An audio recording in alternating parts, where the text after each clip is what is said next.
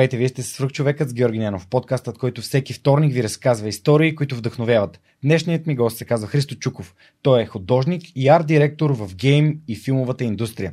Но преди да преминем към нашия разговор, искам да благодаря на партньорите на подкаста, благодарение на които и този епизод достига до вас. Преминаването на свръх човекът с Георги Янов към видео нямаше да бъде възможно без подкрепата на Динафос. Затова с Монката искрено ги препоръчваме като място, на което можеш да намериш продукти и решения за фото, видео, бродкаст и кинооборудване, както за любители, така и за професионалисти. От създаването си през 2003 година екипът на Dinafoss има една основна ценност – да работи за клиентите и за общността. В техния шоурум или по телефона ще получиш качествена консултация за това как лесно и изгодно да оборудваш твоето студио. Разбери повече на dinafos.bg. Използвай промокод SUPERHUMAN21, за да получиш свръхчовешка отстъпка. Ако развивате стартиращ бизнес, имате нужда от цялостна бизнес стратегия и финансиране за устойчив растеж, Новатор България са хората, които вярвам, че могат да ви помогнат. Основателят на компанията Данил Петков е моят най-добър приятел, моят приятел за цели и моят съветник в бизнес развитието и изграждането на свръхчовекът с Георги Ненов. През едните месеци 100 български компании напълно безплатно ще получат оценка на проектите си, а 10 най-добри от тях ще участват в програма на компанията за набиране на рисков капитал. Победителят в цялата програма ще получи директна инвестиция от Новатор. Присъединете се към компаниите, на които Новатор вече помогна. Това са CloudCard, Recheck, Travel by Electric, ProLaspos и Our Love. Научете повече на novator.bg. Христо, здравей, благодаря, че прие поканата да участваш свърх човека. Тук и благодаря на Монката, който в момента е зад кадър, така за това, че ме подбутна да, да те потърся. Ние сме с отборници в Twisted Jiu-Jitsu, но много, много не сме се така засичали по тренировки. А, но се надявам това да се промени сега за така е, да. 2022. Така е, благодаря и аз за, за поканата. А, много се радвам, че ви виждам. Много се радвам, че виждам Монката. Не съм го виждал сигурно от 5 години. Много яко. Ам, не знам какво кажа повече, благодаря ти. Да. Разкажи си някои думи за това, с какво, с какво се занимаваш в момента, по какви проекти си е работил, за да може и нашите зрители и слушатели да разберат, че това няма да е епизод само за изкуство, като нали, само нали, чисто. Да, ами, а, значи, мо, моята професия, мо, моя път като цяло в, а, а, в професионален план минава през, през доста, така да се кажа, перипети, но ако аз мога да разкажа за това по-нататък, в, в общи линии аз съм художник, концепт дизайнер, го, го наричаме в нашата индустрия и а, работя за игри и филми, като а, най- просто обяснено за, за слушателите и за зрителите, че а, всяка, всяка една сграда, всеки един герой, вся, всяка една локация в, в един филм, особено когато става въпрос за филм с много визуални ефекти, а, независимо дали е фентези, фантастика, а, дори може да е исторически а, в а, определена епоха, а, хора като, като мене измислят всичко предварително, а, преди да се заснеме. Особено ако има нали, изключително много снимки на зелен екран а, и така нататък. Голяма част от нещата, които ги виждате в, а, в филмите, почти всичко е преди това нарисувано, преди да, преди да бъде заснето. Нали, изключение правят естествено а, по арт филмите, по-фестивалните филми, които а, поради една или друга причина нямат нужда от а, толкова от тази намеса, но така филмите, които са, са свързани с а, фантастика, фентази, с а, нали, един малко по-комерциален продукт, което не означава, а, че продукта няма смисъл и, и, и няма а, заложено послание а, са рисувани от хора като мен. Това става въпрос за... А, нали, аз съм имал възможност да работя за продукти, про, проекти, филми, сериали за Disney, за Amazon Prime. Напоследък нали, една малка мечта ми се сбъдна, тъй като съм супер фен на комиксите. а, почнах да работя за, за а, сериали за Disney Plus и, и филми а, на Marvel. А, това са през а, студия на а, студия от LA, които а, са ме наемали. Имам възможност да правя а, иллюстрации, фентези иллюстрации за Magic the Gathering, което може би е най-голямата, една от най-големите тейблтоп игри въобще. А, и всъщност основната ми работа обаче е арт директор нали, в, в Game Studio, където се занимавам повече не с рисуването, ми с контролирането на целият процес, нали, целият екип, който е, който е под мене. Но продължаваш да рисуваш и да създаваш неща.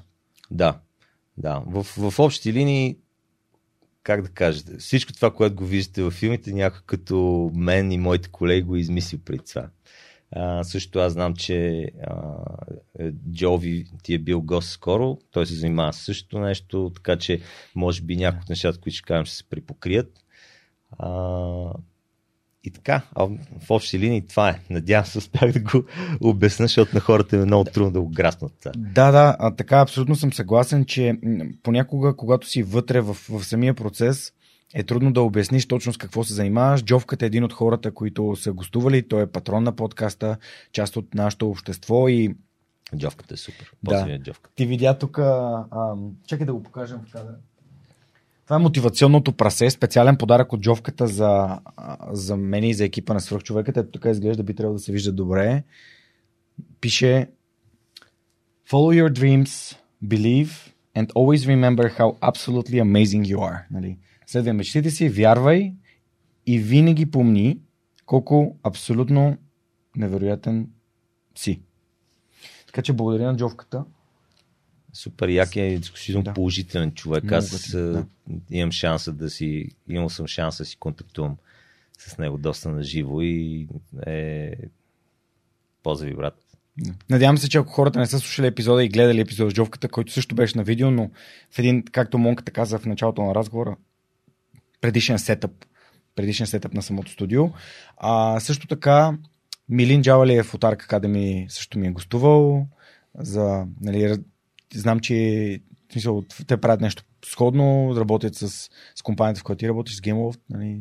Аз преподавам в Arc Academy да. също така, но тъй като вече ми се събират страшно много неща и забравям някой от тях. Е, вчера имах лекция, всъщност. да. Вчера правихме лекция с, с студентите, за мен е голямо удоволствие. С Милин си контактуваме с Антони Христов, който е патрон и създател на академията. Надявам се и той да седне на този стол някъде. Според мен е задължително. Той Арт директор на Pixar 15 години. Може би, не мисля, че са 15, мисля, че са повече даже. Може да са повече, да. Но няма да рискувам да кажа цифра. Да. Мисля, че са повече. Ам, има много какво сподели, според мен. Mm-hmm, Супер, да. Та, общо взето имаме общи, общи кръгове на хора, с които, които, с които се познаваме. Нали, Милин също е част от обществото на, на свърхчовекът и му благодаря. Донес тук марките на любовта, една книга, предвид, предишния му опит, свързан с брандовете и с публисис, а, което е много готино наслагване на опит в арт от а, страна на Антони, а, опит в чисто маркетинг и бизнес и, mm. и пиар а, и комуникация от страна на Милин. Добре, м- Христо, всъщност какво те отведе към, към рисуването? Защото не, всеки започва с едно рисуване. Никой не, не става не, така, професионалист в а, арт-директор или изобщо фриланс, т.е. на свободна практика човек, който рисува, про, просто е така. Ами, това, това е една изключително, как да кажа, изключително, според мен е айде, не, не сложна, но много са, много са събитията, които, които в, в един начин в, и пътищата, които в един момент се събират в една точка, за, за да се случи точно с това да се занимава. Ам, значи, нищо не ме е отвело в рисуването, с изключение на това, че беше нещо, което най-много ми се отдава като Е, това беше. Просто аз никога не съм се чудил. Дали ще рисувам. Може би единственото нещо, което ако не бях само художник, сега ставам музикант. Нали, това, е, това е друго нещо, което като малък ми вървеше, което аз го зарязах и аз съм такъв а, аматьор басист, а, защото открих бас като така а, люб, любим мой инструмент. Просто самото му звукоизвличане, самото звучене много ми харесва. Но съм зле. така се каже. Съм такъв е, домашен музикант. Имахме си група с приятели, свирахме, но както и да е. Винаги съм знал, че се занимавам с рисуване. Това беше. Просто аз като, като малък ам, дядо ми, майка ми ми носеха от работа такива ам, листове, изпринтирани от едната страна с някакъв текст, някакви документи. Те и двамата са лекари. А, с някакви документи. Аз рисувах а, десетки, стотици, хиляди листове изрисувах а, а, за седмица, буквално. Си драсках някакви неща. И нали, вижда се афинитета към, към това нещо. Вижда се, че мозъка работи в тази посока. Нали, аз тук мога, мога да вмъкна, защото нали, много често хората говорят за талант. Mm-hmm. За мен е, таланта е начин по който мозъкът ти преработва определена информация. Нали, mm-hmm. Някои хора преработват информация визуално много добре, други хора преработват информация ам, ам, по друг начин. Нали? Затова не всеки може да стане изключителен математик, не всеки може да стане изключителен а, художник, не всеки може да стане изключителен музикант. И може би много хора могат да ме оборят за това нещо, но има причина, нали? всеки има набор от гласни струни, уши, защо не всеки може да пее вярно? Защо има хора, които никога не могат да се научат да пеят вярно? Според мен е, просто мозъка им не преработва информацията по, по този начин. Mm-hmm. И на тебе ти трябва точно този 1%, аз го казвам, който е, който е това зрънце, което ти, което ти дава този старт и след това всичкото е цикъл. Mm. Циклене, труд и бачкане. Но да, аз рисувах като малък постоянно. Зна... Винаги съм знал, че се занимавам с това и станах страшен геймър по едно време. И, а, в, в гимназията а, ние не бяхме тия, дето ходихме много, много по дискотеки и такива. Ние ходихме по клубовете и блъскахме StarCraft и... О, ти си от моите. Ти си от моите. Ти си от моите. И аз също го правих. 97-98 година, яко StarCraft. Mm-hmm. Um, Counter-Strike, Diablo, нали, аз просто съм си закърмен с, с тази култура. И тогава са всички играят. Нали, тогава ти, които играехме, бяхме... Нърдовете. Нали, нърдовете, да, тоталните, тоталните нърдове, защото не пиехме кафете и не пушехме по, по кафенетите, ами ходихме и играеме игри. И тогава, нали, ти виждаш, за, за мен и игрите, комиксите, а, нали, вече по-дълбоко влезем в графичните новели, които, които а, аз изключително много а, обичам. Нали, те не случайно са наречени така. Графичните романи, нали, то на английски графична новела. Това е раз, различен, различен вид медия. Както а, филмовото изкуство, както, както при филмовото изкуство в едно а, събираш а, едновременно а, литература, изобразително изкуство, музика, нали, визуално изкуство като цяло. А, по, по същия начин това го правят игрите, според мен, и те могат да предадат един наратив, една, а, една обстановка, една атмосфера по различен начин. И това даже може да се види много ясно в момента с игри като The Last of Us, да кажем, а, които той е филм, който го ти играеш филм. Mm-hmm. И а, има, има своите а, послания, своите а, емоции, кои, до които те докарва. И тогава това го забелязах в игрите още в StarCraft, тъй като кампанията беше някаква супер интересна. И си викам, това е нещо, с което бих се занимавал. Нали, то, аз даже не съм се замислял, то си става естествено. И имах интерес това. Рисувахме хидралиски по китара, по, а, на китари, по тетрадките на времето. Марини, аз съм винаги прото си играл. Да, прото са моята раз. Е, тук вече още повече. Да, само прото. Да, само прото, да. Иначе едно време аз цъках и а, Терна винаги ми е... Зерки Прото са двете раси, които съм играл най-много, като никой няма да забравя. Аз съм бил 5-6 клас, в 119 учих на Плиска. Имаше един гараж, който беше компютърен клуб, на, там нагоре по Латинка. А, и си спомням как цъкахме и само примерно гледам как пристигат някакви кучета и си викам, фак, пак на шестия работник, аз спомних по. Да. това беше най-омразното нещо на свърш. Да. да, ами, жестоки спомени с това. Значи казвам ти съвсем, съвсем искрено, признавам си, сега като излезе последния експанжен на StarCraft, да. Legacy of the Void. Да, да, я закупих. Игре го. Аз ги имам и трите новите, такива колектор с едишени с чук кути. Да. Значи излиза видеото, в което протосите чакат един пилон да се, да. да се материализира като си завладяват обратно планетата от зерките. И аз пуснах една сълза. Ние седим, седим с колегите в офиса и сме такива. О!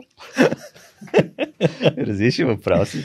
Да. А, и... Ти неща са ни изградили. То е нормално да има някаква емоционална връзка с тях. Аз просто като видях, примерно, StarCraft 2 като излезе, защото знаеш, за хората, които не знаят за StarCraft, StarCraft е игра, която буквално ни е формирала. Цялото поколение, родени към 80-те години, ние сме формирани от тази игра, защото Warcraft беше много анимирана, но StarCraft беше супер динамична и вече там магията на мултиплеера я направи хората в Южна Корея, например, Slayers Boxer, който е един от най-така първите световно известни а, играчи по StarCraft, той беше по-известен от националния двор по футбол на Южна Корея.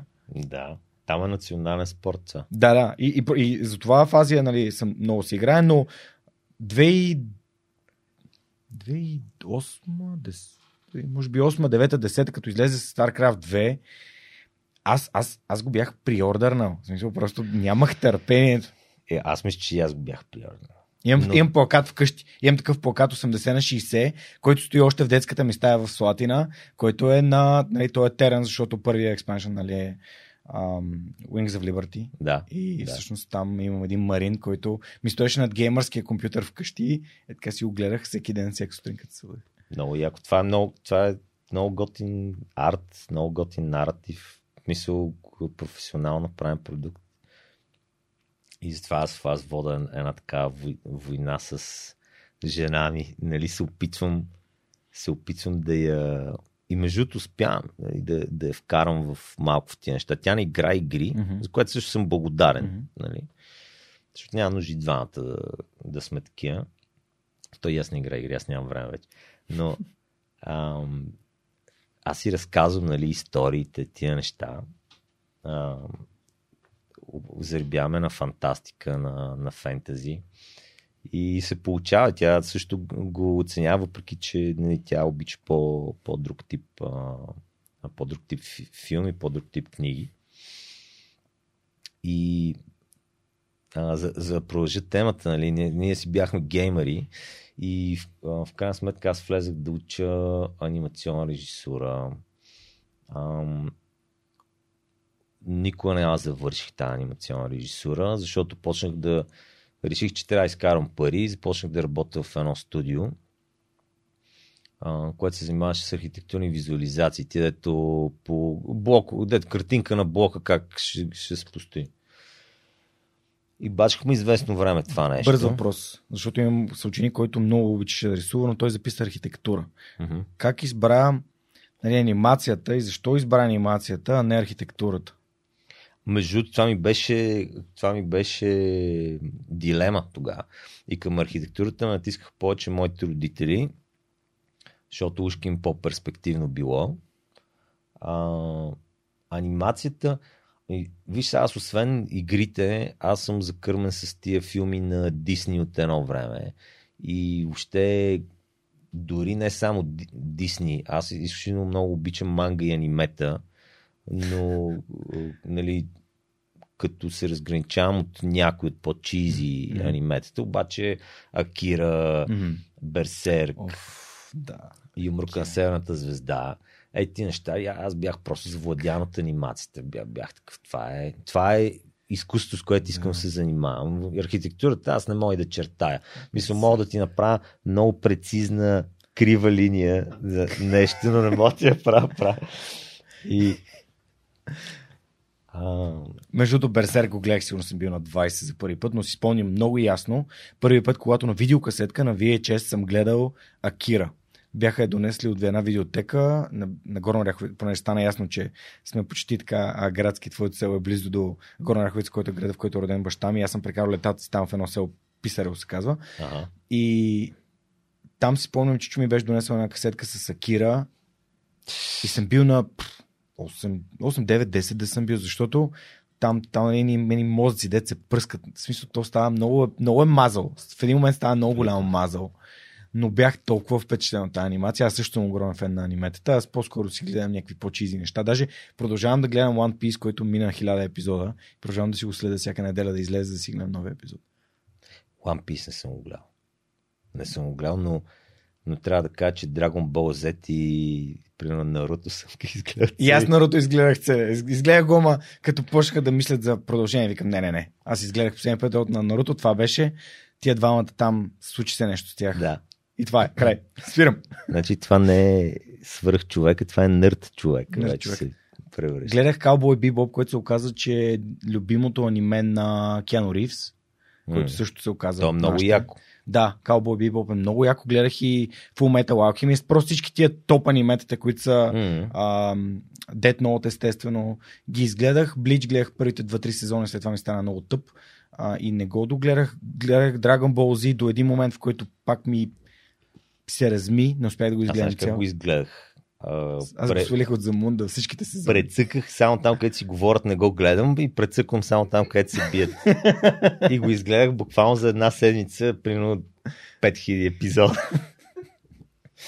Да. Нърд човекът ми харесва като подзаглавие на този Нърд човек може да има такъв под под подкаст. подкаст. Да. Под подкаст. Тематичен подкаст. Но а, искам да кажа нещо за, а, за Акира, например. Акира е уникално постижение в, в, в историята на, на киното и на анимацията, чисто като анимация. Мгм. Значи, а, надявам се не, да не направя грешка, но някои кадри в Акира, а, доколкото си спомням, са правени на а, 30 фрейм per second, нали, което нормалното е 24-25. Зависи от движението. Зависи от движението. Бързото движение е по е Повече- по-кратко, т.е. са по-малко фреймове бързите движения, за да мога да замахна по-бързо. Но а, по този начин се получи един изключителен, изключителен е- ефект на някои от експлозиите и то, то си личи много. Монката мога да провери между другото това. Не, Монка. Дръпнахме ти интернета, виж си на телефон. Монката мога да провери Да. това, а, защото наистина имаше нещо такова, а, нещо такова уникално. И нали, там се вижда също така и а, педантичността на японските художници, когато рисуват бекграундите, нали, защото Да. всички декори са рисувани, пак от такива като мене. Нали. И това е много готино, че ей сега, този супер популярен сериал, който за мен е из- изключителен, Аркейн, който излезе по Netflix, а, всички бекграунди са рисувани, Мгм. а, докато в наше време всичко се прави 3D, те Шаблон. са изцяло рисувани. Да. Ми, прави се някаква сцена, Да. а, в случая може да има някакъв блокинг на 3D Мгм. и след това. Мгм. Те, щом за Дота пуснаха сериал в Да, бе, аз го изгледах готина. Което Мен- е На мен ми хареса. Интересно. Аз, аз изгледах само, може би, първи епизод за, за Dragon Knight, тъй като Dota е... Това, което в момента играе е Dota. А, бях даже на един екстрим с Кито Дарта играхме. А, играхме Dota известно време. Но е така, от време на време ми, ми штуква нещо, поиграя малко за, за добрите стари времена. Това ми освобождава много съзнанието. Успокояваме. На мен също. Аз затова също игра игри. Казай. Аз на 24 фрейма е изцяло, като другите анимации са повечето на 12 И само бързите части са на 24. Тъй, че Яко. това вече не е малко. Ма нещо новаторско. Окей, Готино е да. да има новаторски неща в, а, а, в, в киното. А сегашните анимации гледаш ли ги? Защото аз, аз имам любима анимация, която е Лоли, естествено. А, защото е първо анимация със смисъл и твърдя, че в анимациите няма слаби актьори. И това ми е любима част от... За, зависи, от, зависи от аниматорите и от режисьорите, предполагам. Гледам ги, да. Да. Гледам ги, особено покрай а, дъщеря ми ги, ги гледам повече. Мисля, че всичките съм ги изгледал. Мгм. Може би последното на Дисни не съм го изгледал, но иначе всичките съм Мгм. ги изгледал. И много, много се кефа, че прехвърлих всички стари анимации на Дисни, които са там Робин Худ, Лисицата, Ладин, Мгм. а, покрай дъщеря ми ги красавиците. Красавиците и звяра ми е по-скучно на мене, М. но нали, оценявам го. Дори като то не ми е от любимите, често казвам. А, може би кое да ми е пък любимото? Мен ми е много Старите? Да, от старите. Много ми е трудно да... Се поставиш. Може би точно Робин Худ ми, е, ми е любимото, защото това е а, златните години на а, златните години на анимацията. Нали? А, в Дисни. Така, така го наричат. Та, Това е преди да се следят с Pixar, само да кажем, защото аз четох наскоро биографията на е, а, този ам, а, Боб Айгър, който е CEO на Дисни за мисля, че 19 години. И той е човека, който говори с Стив Джобс, Pixar и Дисни да, да се слеят, да се обединят.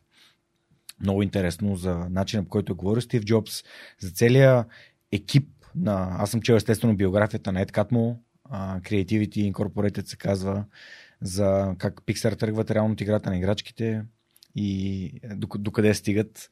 А, тоест, чакай, извиняй. Ам, точно така. Pixar тръгват от... Имат един филм с пчела, с който печелят Оскар за късометражен. И след това правят. И след това правят Да. Той Story. Да, не Да. Да, да, да. Но много, много беше интересно да погледна от менеджерската гледна точка на това, което ние сега с теб ще говорим. Нали, как, нали, първо, Дисни си, си създават, те създават анимационната индустрия малко. От Дисни е точно този символ на а, всички тия неща. А, да, моля те продължи, че тук малко те прекъснах за, за анимациите. той се прекъсвам сам. да. Както, а, както почнах да, да казвам, аз реално не, не завърших никога анимация, не станах добър аниматор. Нали, ето, а, монката ме поправя. Нали, в моята работа аз се считам на лид аниматора да ги разбира тия неща. Аз си станах художник. И като започнах да работя в а, а, това студио за архитектурни визуализации, правихме това. Но аз това оказвам и на моите студенти, въпреки че не е първото нещо, което съм искал да правя, Мгм. което нали, не съм започнал веднага да се занимавам с рисуване, защото това е леко скучничко е такова. Но колегите ми бяха много готини и там научих да работя на Photoshop, с който работя до ден днешен. Това е стандарт в индустрията. Всички работим на това. Рисуваме на това, правим по-голямата част от нещата, които правим, са на Photoshop. И независимо, че това не беше първото нещо, което, с което исках се занимавам, то ме научи на супер много. И в този момент дойде а, един мъж Любо Христов, мисля, че а, се казваше точно, който беше работил за, по декори за матрицата. И си търсеше, според мен е така ефтина работна ръка в България. Вика, вие искате да се занимавате с това. И аз тогава фърчах едни DVD-та на Дилан Кол, който Дилан Кол е един от най-известните бекграунд художници на декори в филмовата индустрия въобще. И аз много се бях зарибил, така да се каже. И викам, окей, фа, ще направя всичко възможно да го да работим с този човек. И направих някакви кадри, които нали, от днешна гледна точка аз виждам много грешки в тях, но той ги погледна и каза, окей, окей, ще работим заедно. И тогава за първи път работих по филм, нали, по един филм на, на Лашовски, Speed Race SK, който пак е по едно аниме, което аз никога не бях гледал. А, беше много голяма тръпка, когато си видях, защото отиваме с приятели да го гледаме. В салона вече няма никой си ще си излезли. Даха в арената в младост го гледах. И върват надписите на едно место Христо Чуков. И аз такъв, е, аз якото направя. Ама силно, то, нали сещаш колко назад е. Да, да, да. да. След като минат всички важни хора и, и накрая си и ти. И беше много готино това. Имаше момент в живота ми, в който когато минеше филма, чаках да прочета българско име в някои от филмите от, от, отзад. Наистина. Да, да, наистина. Викам си, понеже а, това тръгна от всичко тръгна от а, Джони Браво и от а, а, имаше мисля на Джони Браво и на Декстър имаше българин, който участваше в, в... Точно така, точно така, на Йордан Петков. Румен, Румен, Румен, Петков, извинявам Румен. Петков. Румен Петков. И, и, и, съответно бях такъв, ако в анимацията има, защо няма и във филмите. И съм намирал някакви такива места. И това бил съм тинейджър. нали? Но е, ето, че Има много българи, които Да. работят в момента Да, в филмата и да. в гейм индустрията по цял свят. Цял свят. И аз ако почна да ги изреждам, Мгм. силно, силно има хора, за които не знаем. И това е най-якото, че Да. изведнъж а, идва примерно ето, гостува ми е Петър Станимиров, а, даже вчера попаднах на един негов пост и той, аз му питах, добре, защо напусна нали, Хеймонт? Той, защото исках да си рисувкам. Исках да рисувам. Исках... Аз съм работил с него в да, Хеймонт. да, да, да. Също. И в момента работя с сина му в, пък в другата фирма. В of. да. Ам, и това всъщност а... сега аз не знам какви, какви са неговите причини. Аз имах Да. и аз моите си Да, да, причини да, да, си, да. да напусна Но Хеймонт. кажи след филми, филмите как всъщност попадна в Хеймонт, защото не сме стигнали Ами, там. студиото беше, според е, нали, начин по който аз тогава го възприех, беше, че а, бяха много, много млади хора, бяха всички, бяхме и работещите бяхме на по 23, 4, 5. Ам, и, и шефовете бяха на толкова. И аз ги поздравявам за това, че студиото беше едно много готино студио, това, за което работи. Но в един момент нещо се изпокараха хората, нещо се... М. Станаха и много вождовете, малко индианците, нещо, нещо стана. Аз не, не, не съм и вътре в взаимоотношенията бил а, толкова много, но видя се, че тръгва кораба надолу и аз трябваше да си намеря альтернатива. И тогава един от моите колеги познаваше всъщност Пепи Станимиров. Мгм. А, Ти говориш и- старото студио, архитектурното. Да. Мгм. От колегите ми в архитектурното студио познаваше Пепи Станимиров, препоръчаме, аз кандидатствах и ме взеха и изкарах примерно от 3 години там. И о, причината, поради нали, там се занимавах пък с, с всичко в общи линии. Правихме концепт дизайн на сгради. Аз направих интерфейса на една цяла игра Мгм. 3, примерно. Ам, правихме текстури, нали, общо взето там художниците правихме много неща.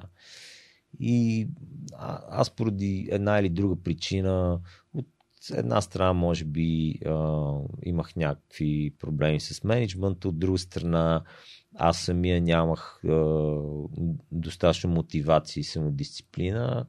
А, реших да напусна. И това е такъв много, много интересен момент в, в, в, в моя живот, между другото, защото това ми е всъщност един от най-важните моменти в моята кариера, когато напуснах. М. Защото аз си казах следното. Викам, о не, аз сега ще почна да рисувам, ще стана фрилансер на свободна практика. Стана най-великия. За три месеца съм вече, ще работя за най-големите. Такъв аз съм, просто никой не може да ме спре. Имам си някакви спестени пари, 3-4 месеца, година ще изкарам. Няма проблеми. Какво се случи обаче? Аз нямах абсолютно никаква самодисциплина. Бях нали, ти за да бъдеш художник на свободна практика, трябва да си много по-дисциплиниран, а, защото много и много от нещата, които ги имаш в една фирма, там ги нямаш. Нали? Няма администрация, трябва да се занимаваш ти с данъците, а, работиш си в къщи, не излизаш, не се виждаш с колеги, трябва да имаш самодисциплината да можеш да издържиш в тази обстановка, нали? защото един човек е социално животно. И когато почне това ти липсва и ти не си подготвен за това, след, почва следва депресия. И, при мен стана точно това. Аз си панах в някаква брутална депресия. Не можех нищо да правя. Ставах от леглото в 12-1, което на днешни дни не може да си го представя въобще как с две деца ставаш 12-1. А, И изпаднах в някаква тотална дупка.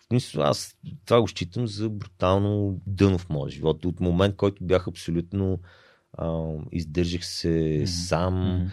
Пестях пари, пътувах по света, ходех по концерти, нали, защото това тогава ми беше а, много голям кеф да ходя, да ходя по фестивали, по, по големи концерти. А, имах възможности тогава, защото заплатите в нашата сфера са много добри на, на фона на заплатите в България.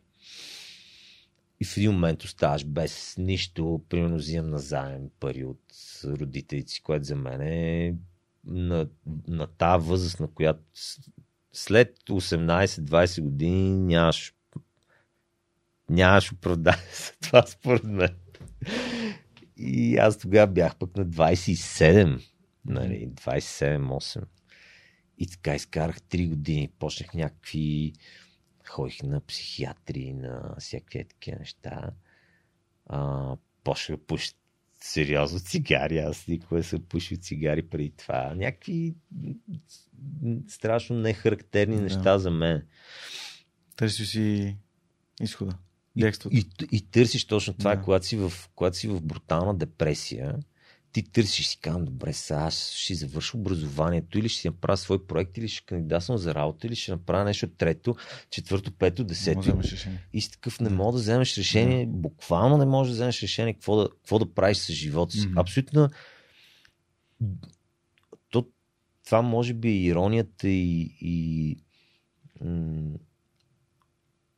и комичното до някаква степен в едно такова състояние, че дори да си способен човек а, и да имаш много възможности пред себе си, това състояние те прави толкова несигурен, че ти не можеш да поемеш в нито една от тия посоки. Мгм. И аз така, са скоро трябваше да си проверявам нали, социалните осигуровки и видях всъщност колко време съм бил безработен. Нали, Две години и 4-5 месеца.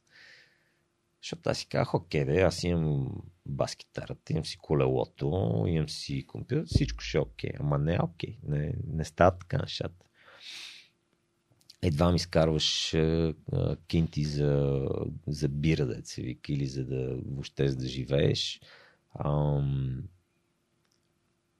Как, как изплува? ами, аз съм, Искам да го разчепкаме това, защото според мен е много важно. Да, ами по принцип аз съм доста ам, как кажа, доста компетитивен и доста така мога да кажа, че егото ми е по-силно, отколкото трябва да бъде. Аз се боря с това. Ам, има някаква борбеност, която съм наследил основно от майка си, според мен. В един момент просто си казах, аз не, не мога да продължавам по този начин. Аз и, една от основните ми мотивации още аз да работя и да правя нещо е да успея да остава нещо след себе си. Тоест всичко, което съм вършил, да не остане просто като ам, една прашинка във времето, ми да има някакъв смисъл. Независимо дали това ще бъде семейство или ще бъде а, изкуство или ще бъде някой филм, по който съм работил. Това е моята лична мотивация. Не всеки има такава. Нали? В един момент си казах, аз не мога да си пропилявам живота, да си тормоза семейството, да, да страдам аз, да ми страдат близките това. Аз почвам поводявам, буквално. Ама буквално си бях излудял, честно. аз нямам проблеми да говоря за това, защото съм го, считам, че е важно и съм го Мгм. казвал на моите студенти също. И си казах, аз трябва да си намеря работа. Това е. Трябва да излея от вкъщи. Няма как. Хубавото е, че аз все пак имах някаква база от познания, някаква... бях работил на, на определени места и успях да си намеря сравнително лесно работа. Нали, буквално за 2-3 седмици направих един тест и ме взеха да работя в GameLoft. И оттам нататък, всъщност оттам нататък става интересно, защото аз се запознах там с много готини хора. Бях осъзнал, че на 30 години аз може да съм постигнал от моя гледна точка много повече от това, което бях постигнал на този етап. Запознах с много готини хора, много готини художници, с които се сприятелих и общо взето почнах да почнах да рисувам денонощно. Да правя скици, да... Това ми беше така... Наистина аз го почувствах като един ренесанс. В... Все едно съм бил в средните векове и след това преживях, преживях ренесанс в моя живот и въобще кариера. От тях научих страшно много. Имам а, ще го кажа, имам един приятел Димитър Марински. Братле, благодаря ти за всичко. Благодарение, до голяма степен благодарение на този човек, а, аз успях. Той, той даже не го осъзнава това. М, Разбираш? Той не го... Аз скоро му писах да. и му казах, братле, взе... писаха ми от Magic the Gathering, нали, не съм ги търсил, аз те им писах. И аз смятам, че част от този успех е благодарение на те. И така. А...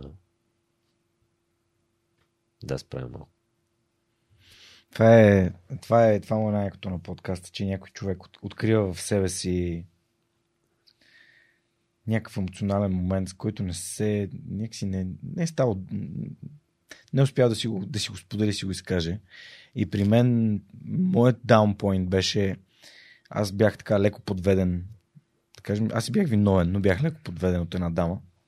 Останах, останах без работа, останах без пари и мой студент от УНСС, който сме прекарали 4 години заедно, буквално сме били абсолютно неразделни с него.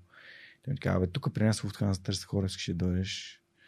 И това ми, това беше ръката, която ме, ме, ме издърпа. Така че те разбирам. В смисъл, това е... Абсолютно. Да, Това и е. има хора, които... И, и, и това е най-якото, че хората не си дават сметка какво са направили за теб, защото ам, те не са го направили с ник, ник, никаква такава умисъл. Те са го направили просто защото са могли да ти помогнат, искали да ти помогнат и по такъв начин нали, реално, Вселената ти е връщала за други добрини, М. които си направил на други хора.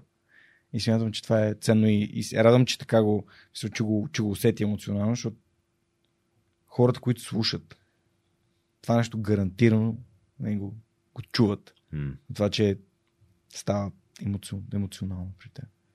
Да, да. А, То се усеща в гласа ми. А, наистина това, което, това, което ти каза, ръката, която те издърпала, м- това е много важно. Аз опитвам да го правя с... А... Опитвал съм се да го правя, че, често казано, някой път успешно, някой път неуспешно, mm-hmm. заради, може би, подхода ми, защото аз съм много пуши такъв Мгм. пърсън. И докато намеря под, подхода, с който да мога да помогна. Много хора са ми се сърдили за това, че... на помощ. Да, не, точно не поиска на помощ. Те много не поиска, не поиска на помощ.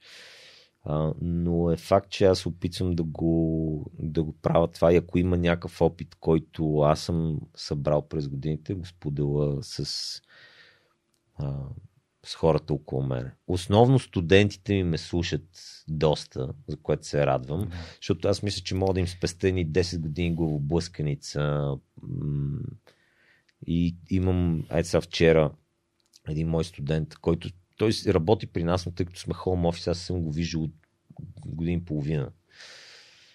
Той ми звънна да ме пита някакви неща за живота буквално.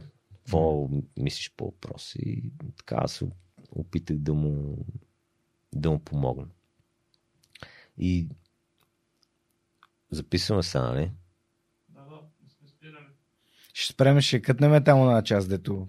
Не, бе, няма, няма, може и да оставиш, между другото. Това е, Окей. може да оставиш, няма проблем. Даже аз след това, като се замислих, си викам, окей.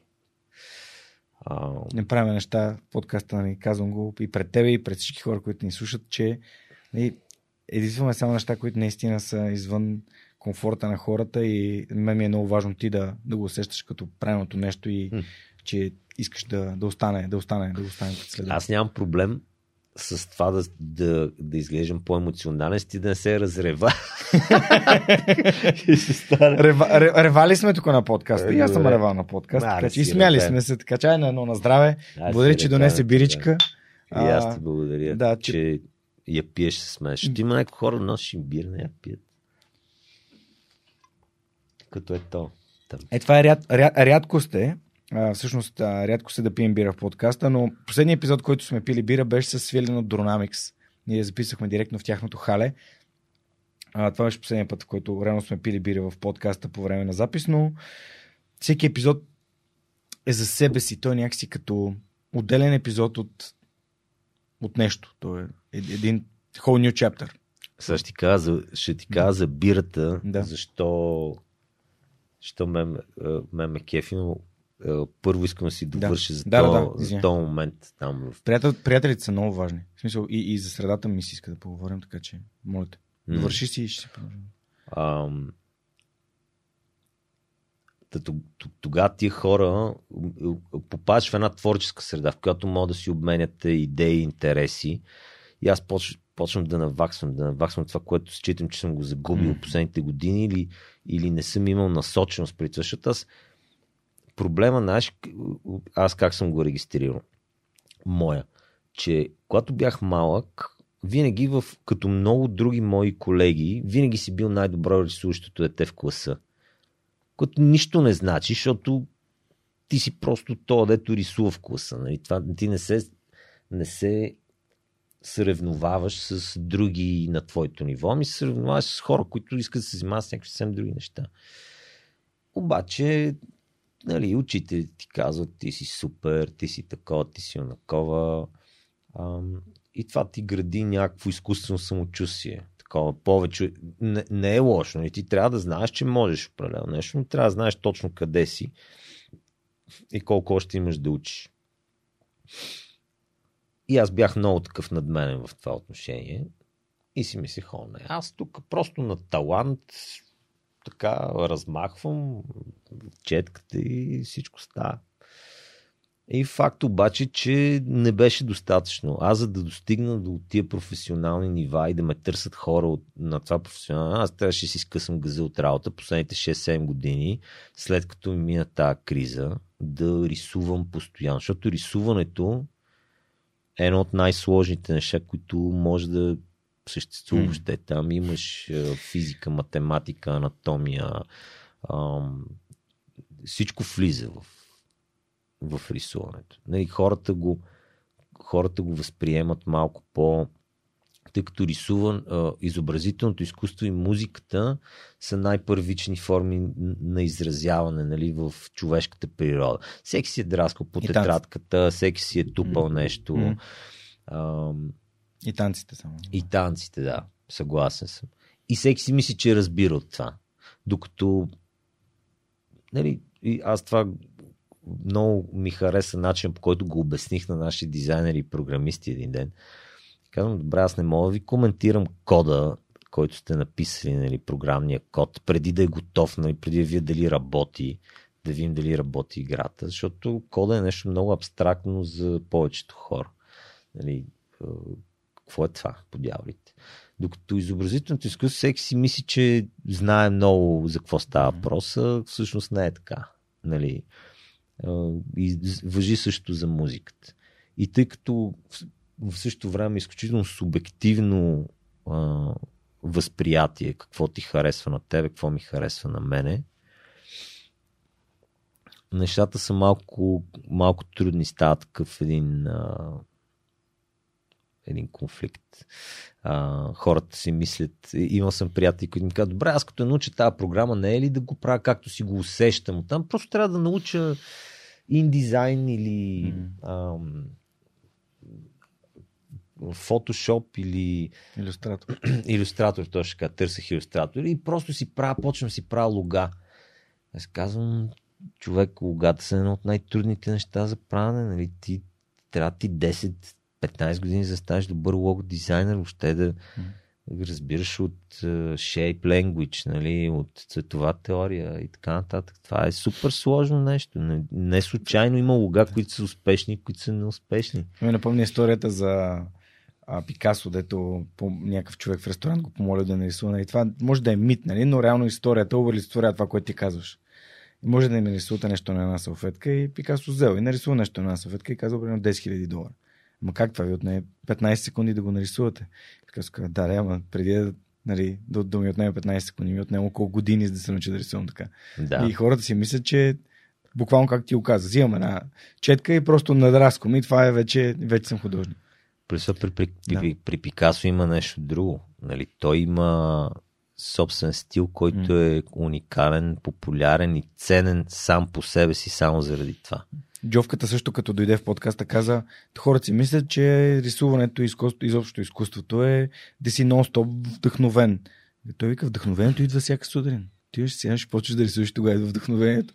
Факт. Не е Абсолютен, да, абсолютен много, факт. много яко беше казал и сега се връщам, нали, като а, нали, го, говорихме за него в началото, че трябва да работиш върху това, да, да, има, да идва вдъхновението всеки ден. В, честно ти кажа, в нашата работа има моменти, в които, тъй като ти имаш при, а, при изящното изкуство, да кажем, Мгм. което е галерийното изящно Мгм. изкуство, там е много трудно да говорим за обективни критерии, тъй като е изключително субективно. На един човек ще му хареса едно, Мгм. друг друг. Но в нашата работа Да. има за всеки проект има определени рамки, което прави а, оценяването на работата на хората изключително обективно. Като пример, мога ти дам пример, да кажем, а, коя игра да изберем? Кажи една игра. Ами Ето, ето, ползваме StarCraft. Ти някой чувал ли си човек да каже, абе, тази хидърлистка нещо не е добре нарисувана или не, нещо и липсва, нещо. Мисля, няма, няма геройче в StarCraft, което да изглежда зле. Дори, дори миничките. Няма, няма нещо, което да изглежда грозно в тази игра. Окей, а за, за мен е в първите, особено от днешна гледна точка, Да. първите Да, да. StarCraft има, има някои проблеми. Да, да, има еволюция, нали, но, но тогава, когато го гледаш, реално ти си му потребител на това нещо и не виждаш нещо, което не ти харесва в него. Да, но има, най-вероятно има, има хора, които не го харесват как изглежда.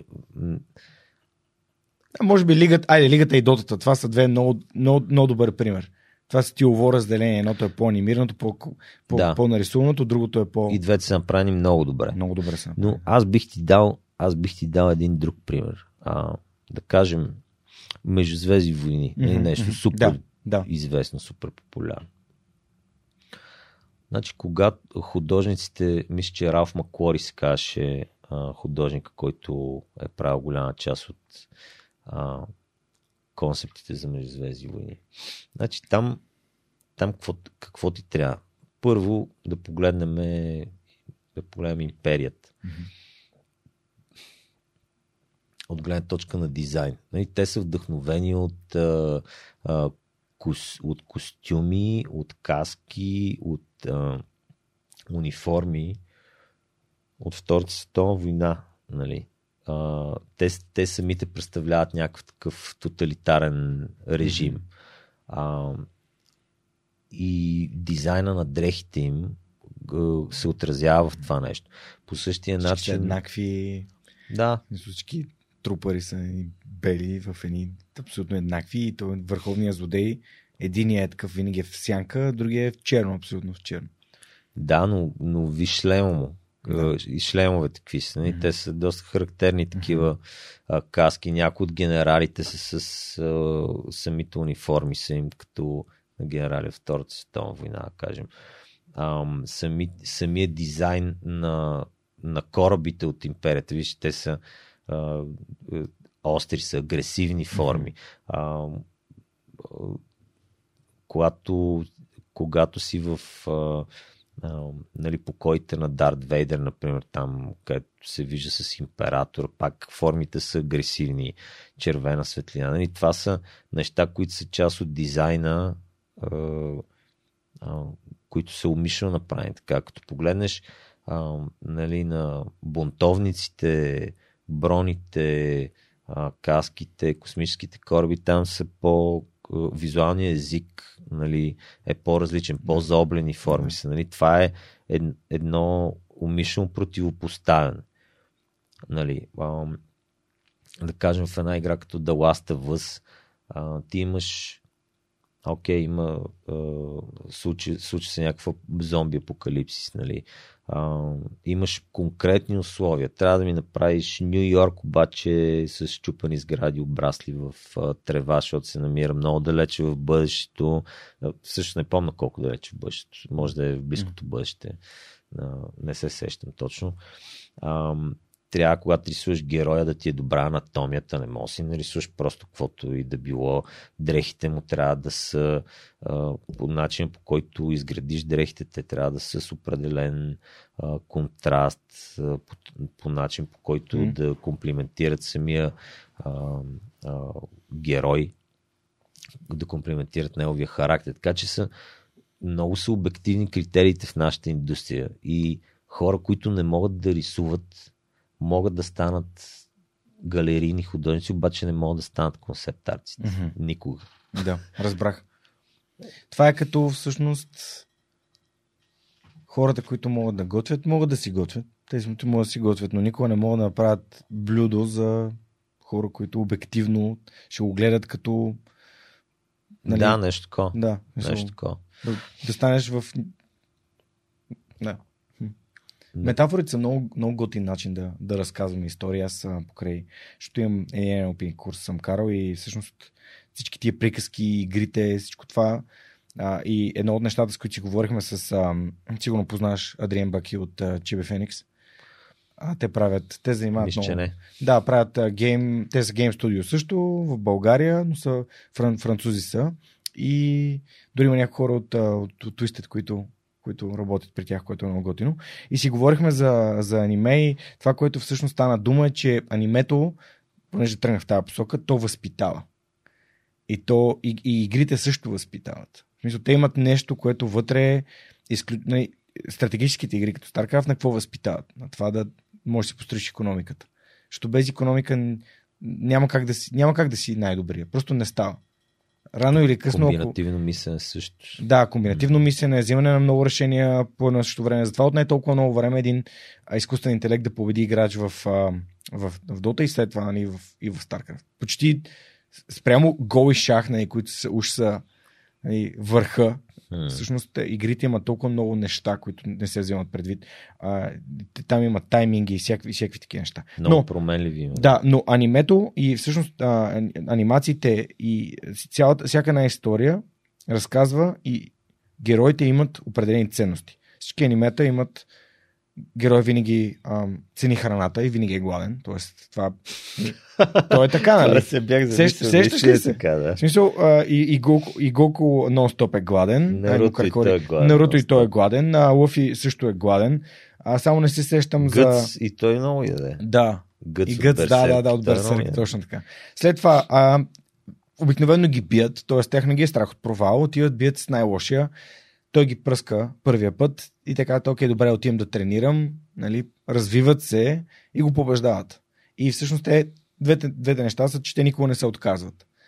Те никога да. не се отказват. Винаги продължават, тренират, нали, е, най- най-силното умение на, на Наруто и това, което всички се шегуват с него е нали, създаването на клонинги, но той това нещо дори го успява да, го, да, да научи как да тренира повече чрез клонингите си. И което е а, доста... Това. Да, много е... Много... Да, да, много, много давна беше, но всъщност замисли се колко, по колко прост начин едно и също нещо го има във всички анимета, за да децата в Япония, гледайки го да кажат аз а, нали, обичам храната, защото това е важно за да, а, за да станеш здрав, трябва да се храниш нали, което си е така се възпитава нали, едно здраво поколение, което цени храната. И ако погледнеш американските комикси, там Не, не става въпрос за това. Там някой си има супер сила и тази супер сила си го прави супер човек. Да, Значи много, но японската култура в анимета много силно много, много зависи, Говори за- много зависи според мен, защото и Брадърхуд, нали, Накама, нали, приятелството. Брадърхуд е много важно, да. Да. Накама ли се казва Brotherhood? То като с нещо като семейство. Да. Точен преход. Аз помня как Наруто, като почва да яде рамен, казва Итадакимасу, Итадакимас. което е така Да. на здраве. Let's enjoy the food. Enjoy, Да, let's enjoy the food. Да, да се насладим на храната. Ам, това не се бях замислил за аниметата. М. Това, което мога да кажа по, по въпроса е, че зависи от аниметата, нали? Така, Да, да, да. Зависи каква е таргет групата. Нали? Това са тези, тези, тези анимета, за, за които говориш, да, това, това е много готино, но, но на мен това, което по някакъв начин ме усетих, че ме натоварва даже напоследък, че точно тия емоции са изключително поляризирани в, в аниметата. Винаги е едната или другата крайност. Т.е. добрия е много добър, лош е много лош, много му се яде или въобще не му се яде. И така няма нюансиране на тия, на тия емоции, което в което няма в крайна сметка нищо лошо. Тоест, то а, визуалната естетика и, и, и естетиката на историята е така, каквато е, за да, за да работи по този начин за тия хора. Нали? А, малко тъпо се изразих, обаче Да, да. Смисъл, То си има определена цел и тя е постигната спрямо. Да. Докато в американските комикси, нали, които са супергеройските комикси, много зависи кой е, а, кой е писателя нали, на самата история. Повечето са много тъпи. Ама, нали, аз DC комикси, Да, като ги чета, но аз съм изключителен фен на комикс изкуството като цяло и на графичните новели, графичните романи.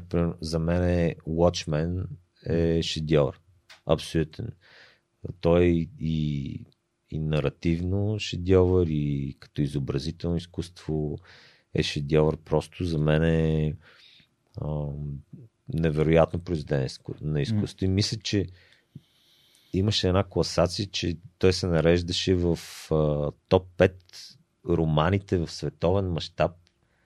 Той, не знам ли си го чел, Watchmen, не е не толкова де, дебела книга, в която а, той е комикс на пръв поглед, но има толкова много тексти, толкова трудно се чете. Ти не мога да прочетеш за, за един ден, тъй като има много религиозни препратки, има много философски препратки. Нали? Общо взето, ако аз нямам самочувствието на човек, който мога да го обобща с една дума, но може би е за става въпрос за самоунищожителната природа на човека като цяло. И там е много интересно, то го има и във филма, не знам ли си гледал филма. Гледал ли си? го? Не съм. Значи, героите в Watchmen, нали, те са спин-оф, да кажем, на Батман, на Wonder Woman и така нататък. Но повечето герои нямат никакви сили. Те са просто герои в костюми, които нямат истински суперсили. И има един единствен герой, който има всичката сила на света, който решава, че човечеството е безмислено. Колкото повече, той толкова много сила имаше, че вече не можеше да се обвърже с а, човешките емоции толкова му струваха дребни. Нали? И нали, както казах, аз нямам самочувствието да, да правя анализ на това произведение, а, тъй като по-умни хора от мене са го правили. А, но зависи от комикса. М. Масовото комикс изкуство е такова, прав си. М. Е елементарно и нали, не, много, много ценности не възпитава, но но в зависимост от от писателя, да кажем, на Алан Мур, какво, какво друго има? V for Vendetta на Алан Мур.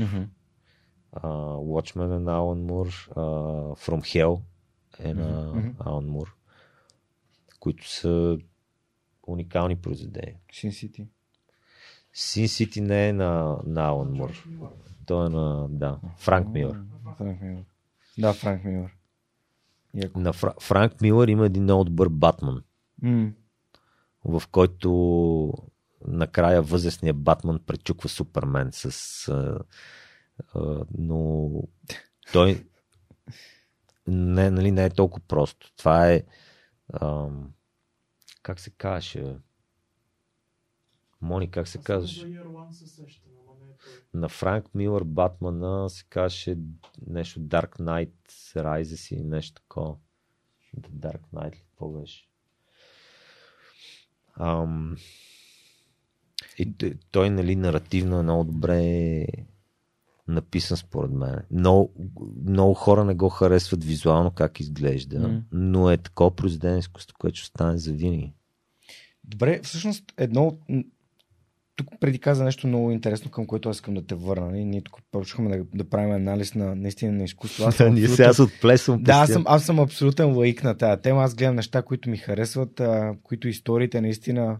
Има история, има нещо за научаване и за... А, обичам да, да, да правя и да гледам неща, които ме научават. Нещо научавам отвътре.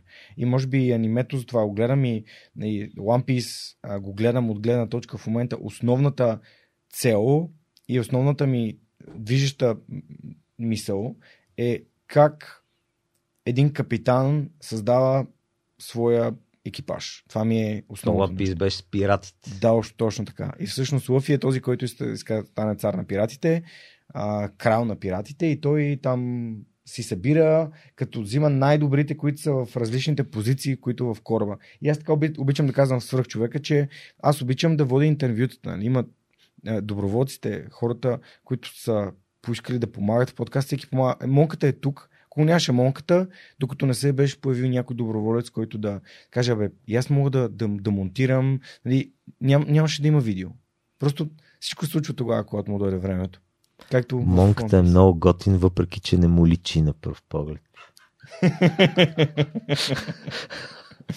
А, имаме смях зад кадър. А, Това с пръста, моля го каже. Кой с пръст? А, с щупения пръст ли? Ами исках да те питам за джуджицу. Айде, дай, дай да минем към... Добре, как се появи джуджицу в живота ти да минем към пръст? Е, Как, как джуджитото се появи? То всъщност съвпада с нали, точно този момент, за който ти говорих с приятелската ръка, която те, коя, която те издърпва. А, но преди го кажа това, искам само една скобичка от- да отворя. Просто не, не съм очаквал, че ще ми е толкова приятно, ще ми е толкова уютно с вас двамата. Благодаря ви за, за това. Аз, аз съм си като вкъщи, буквално. Това не е целта. За да може да стане един истински яко. непринуден разговор, човек трябва да се чувства комфортно, за да може да. Ам, не самия факт, че е така емоционално нали, реагира, показва, че наистина си, нали, си спокоен и че се чувстваш безопасност тук да, да разкажем. И Да, съм сигурен, че много хора ще, ще, ще го усетят и ще се радвам да, да споделят. На, на мене а, вярването ми в живота е, че трябва, а, че трябва да съм искрен с хората. Винаги. И това ми, от една страна ми носи спокойствие, защото не ми, не ми се налага да се правя на човек, който не съм. Не ми се налага да лъжа, не ми се налага да, да въртя схеми от какъвто и да било тип. Аз съм, аз съм просто такъв, какъвто съм. И това е едно от нещата, което ме кара да се чувствам комфортно. Така че, whatever, каквото, какъвто съм, то се вижда. Та за джуджитсото, значи почнах, почнах аз работа с а, тия готини хора, за които mm-hmm. ви казах.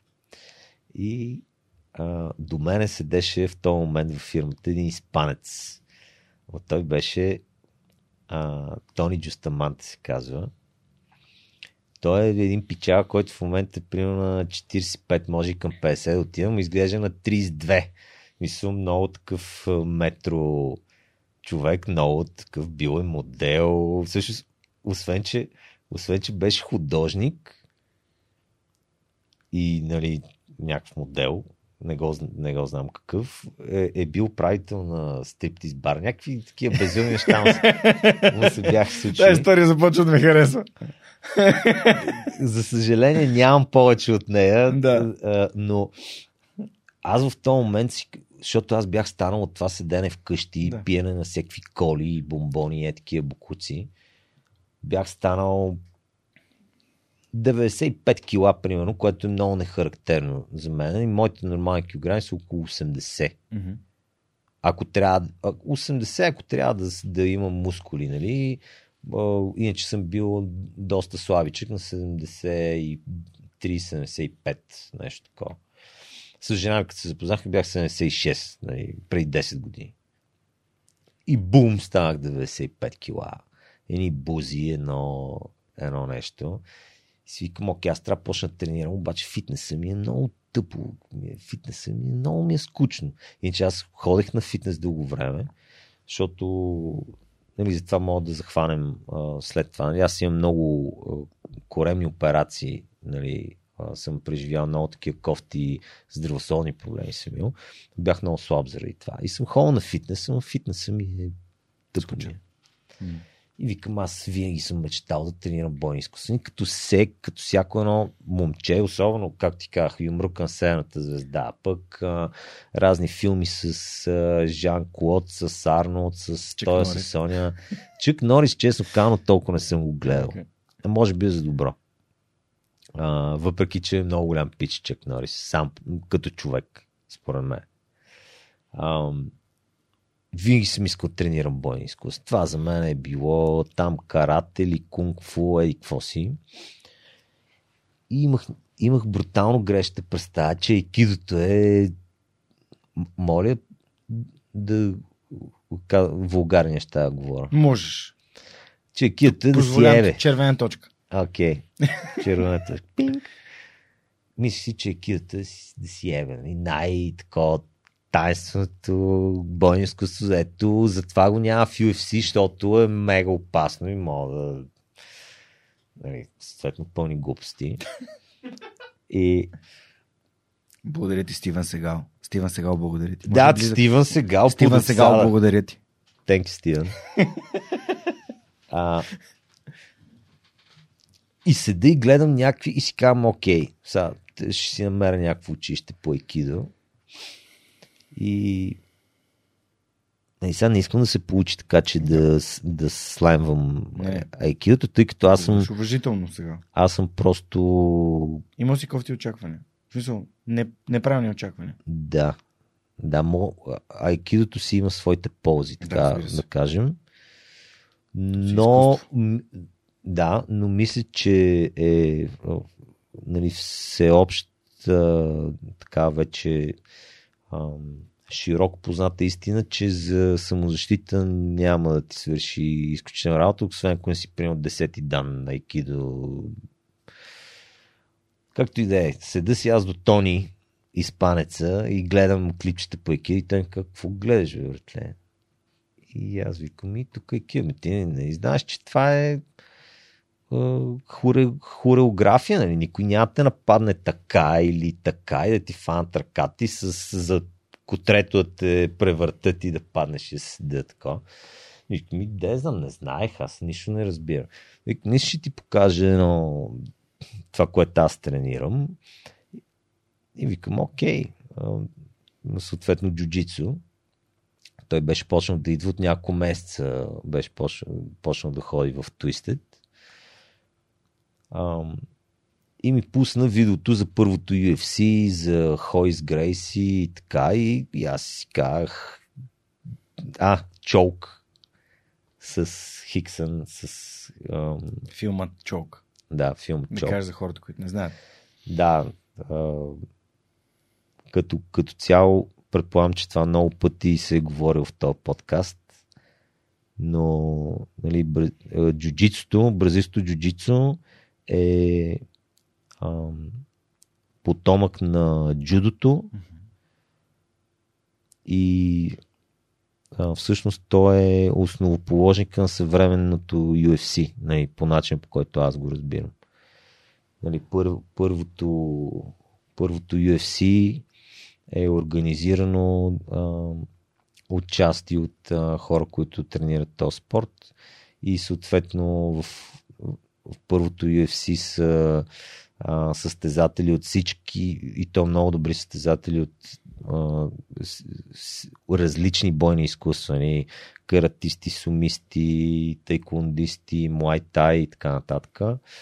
И тогава, нали, джуджитсото се доказва като боксьори също така, се доказва като бойно изкуство, което а, чрез а, техника и нали, хватове, то е хватово бойно изкуство, побеждава си останалите стилове. Нали? То го има документирано. Аз не казвам нещо. Роджер взима първите две, нали? И не едното след това едно, едно Хойс, се контузва Хойс четвърт- взима първите две, Хойс- Хойс на трето. Хойс взима първите две, а, Тук сме трима души, които са тренирали бразилско джуджицу. трето, да, ние са и тримата, да. А, като, не знам, аз може би съм най-неопитни от тримата. Не, аз имам само 3 години. Ми аз съм горе-долу съм ги събрал толкова. Ма, е, ти си синклан, нали? Да, синклан съм, да. И аз съм синклан. да. Е, Аз започнах една, 2009. една черти. Да. Е, е, първи Да, и аз имам страйп. Дан син. да, всъщност забавното е, че аз започнах на 2019 година. Три години съм тренирал без да спра и сега декември месец след а, първи ми златен медал от състезание а, с- Аз го гледах. Респект. Спрях, благодаря ти. Накрая играхме с Дидо, който ми е съотборник от клуба. Аз триъгълник го, го завърших и а, паднах в абсолютната категория от човек, който е спечели, но паднах с един адвантич, между другото, което беше много, много интересно. Той е Лилав Колан. Тоест, нивото си е... Смятам, че Смятам, че ми се получава. и Аз, аз го правя с наслада това джуджицу, но подкаста скоро ще е на 6 години, пък а, моята кариера в джуджицуто на 3, т.е. от половината време. Боби, като ми гостува в подкаста епизод 99, ако не се лъжа, а, или 98, мисля, че е 99, тогава изобщо дори не ми беше минало през закъла да тренирам джуджицу. Да тренираш джуджицу. Ти почна след Аз подкаст. започнах. така е? Не, започнах, защото Лазар Радков ми каза, бе, Жорка, знаеш какво ще ти помогне, боен спорт. И аз как джуджито стали. Той вика, супер. И реално, буквално тръгнах на втория ден, бях тръгнал на това на една нова година, си говоря. Аз познавам много хора, които са се отнасяли скептично към М. джуджицуто и не познавам нито един, който да го е опитал и да не се е влюбил в него. Хм. Всеки, който го е опитал от приятелите ми, след това казва, това е велико. В Смисъл, как е възможно? Защото аз съм ги навивал, знаеш М. колко съм ги навивал? М. Дай да тренираме, М. дай, дай да ходим, нали? А, не, не, какво ще се гърчиме там, ще се хвърляме или ще се Ще душим, потиме. ще се потим, ще се душим и така. И в момента, в който го опиташ, разбираш, разбираш за какво става въпрос. Какви бяха ползите за теб? Значи, м- както се разбра, мене Тони ме заведе. Отначало ми се стори брутално трудно. Защото тогава нямаше, нали, клуба беше по-млад и нямаше такова разделение, а, които са beginners, а, Fundamental. fundamentals, advanced и така нататък. Ам, обаче, тъй като ти казах, че аз съм компетитивна натура, си няма да се, не може човек, който е, а, нали, аз съм 95 и а, тогава, то е Вахан. Виждал ли си го Вахан? Не, не съм. Монката го знае. Вахан, който примерно 60 кила, едно момченце, направо ме разбиваше. Хвърляме, правим и армбари, душиме. И какво става, човек? Как? Какво е, какво е това нещо? Той правеше на, на бял колан на състезание Flying Armbar, така че си беше, в смисъл си беше доста а, а, и атлетичен а, млад а, човек. И, си, и аз си казвам, това не, не може да бъде. Значи има нещо повече от сила тук. Нали? Има техника, има, а, има много други неща. И започнах да тренирам, съответно, а, нали, почна много да ми харесва, но като почнеш да разбираш, като направиш първи армбарик или първи rear naked choke, е така, велико е, разбираш, и велик, велико чувство. Първият rear naked, и особено ако го направиш с контрол, т.е. ако не го направиш от някакъв скрамбъл нещо, да сте М. се търкали, ами си заключил едната, другата ръка и след това са. Цак. Велико усещане. За мен Rear Naked и на- това са ми любимите събмишени. Поне, поне на мен. Е, Анаконда, М-м. чок, което сега няма вли- навлизам в подробности. Но, но изключително трудно. Това, което аз, аз осъзнах, ам, тъй като това беше след тази криза, точно която бях преживял, е, това, което ми помогна джуджитсото, в, много, в много аспекти ми е помогнало, но нали, аз не съм такъв а, а, човек, който казва това ми нали, оправи живота mm-hmm. или каквото и било. Но със сигурност е едно от нещата, които ми е помогнало. Първо, отслабнах с а, 15 кила за половин година. Това е едното. И забавляйки се, нали, имаме предвид.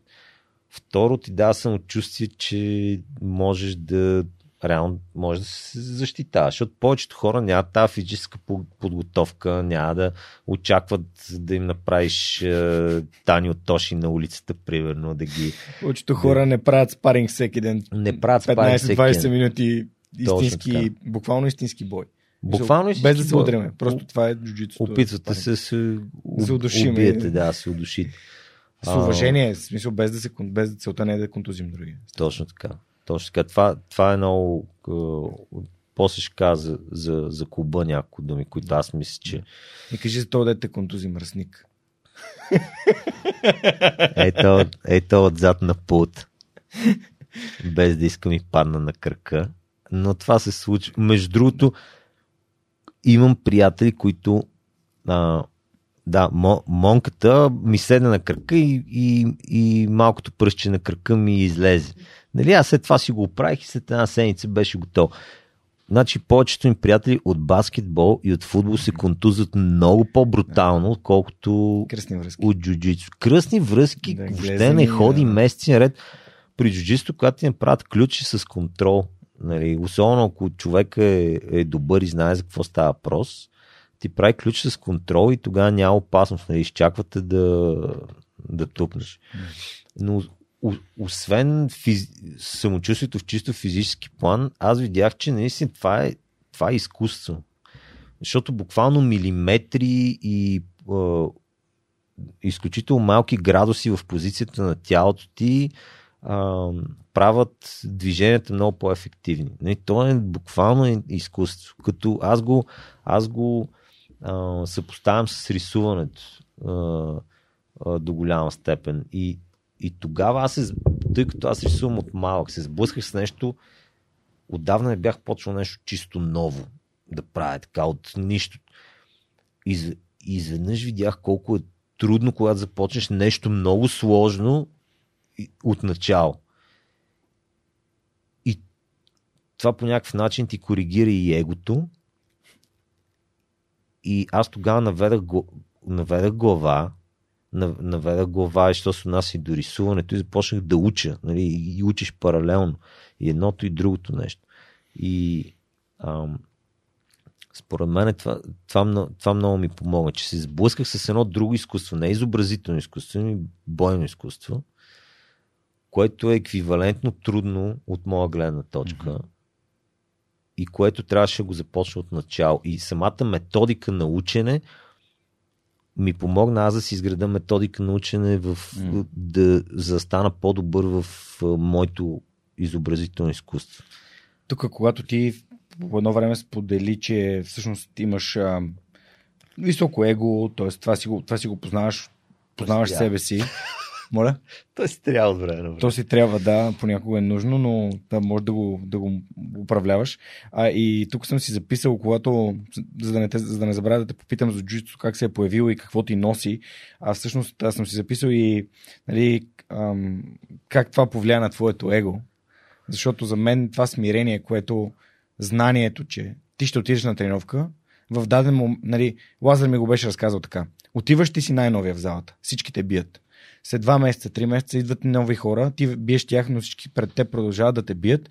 С някой вече сдоближаваш нивата.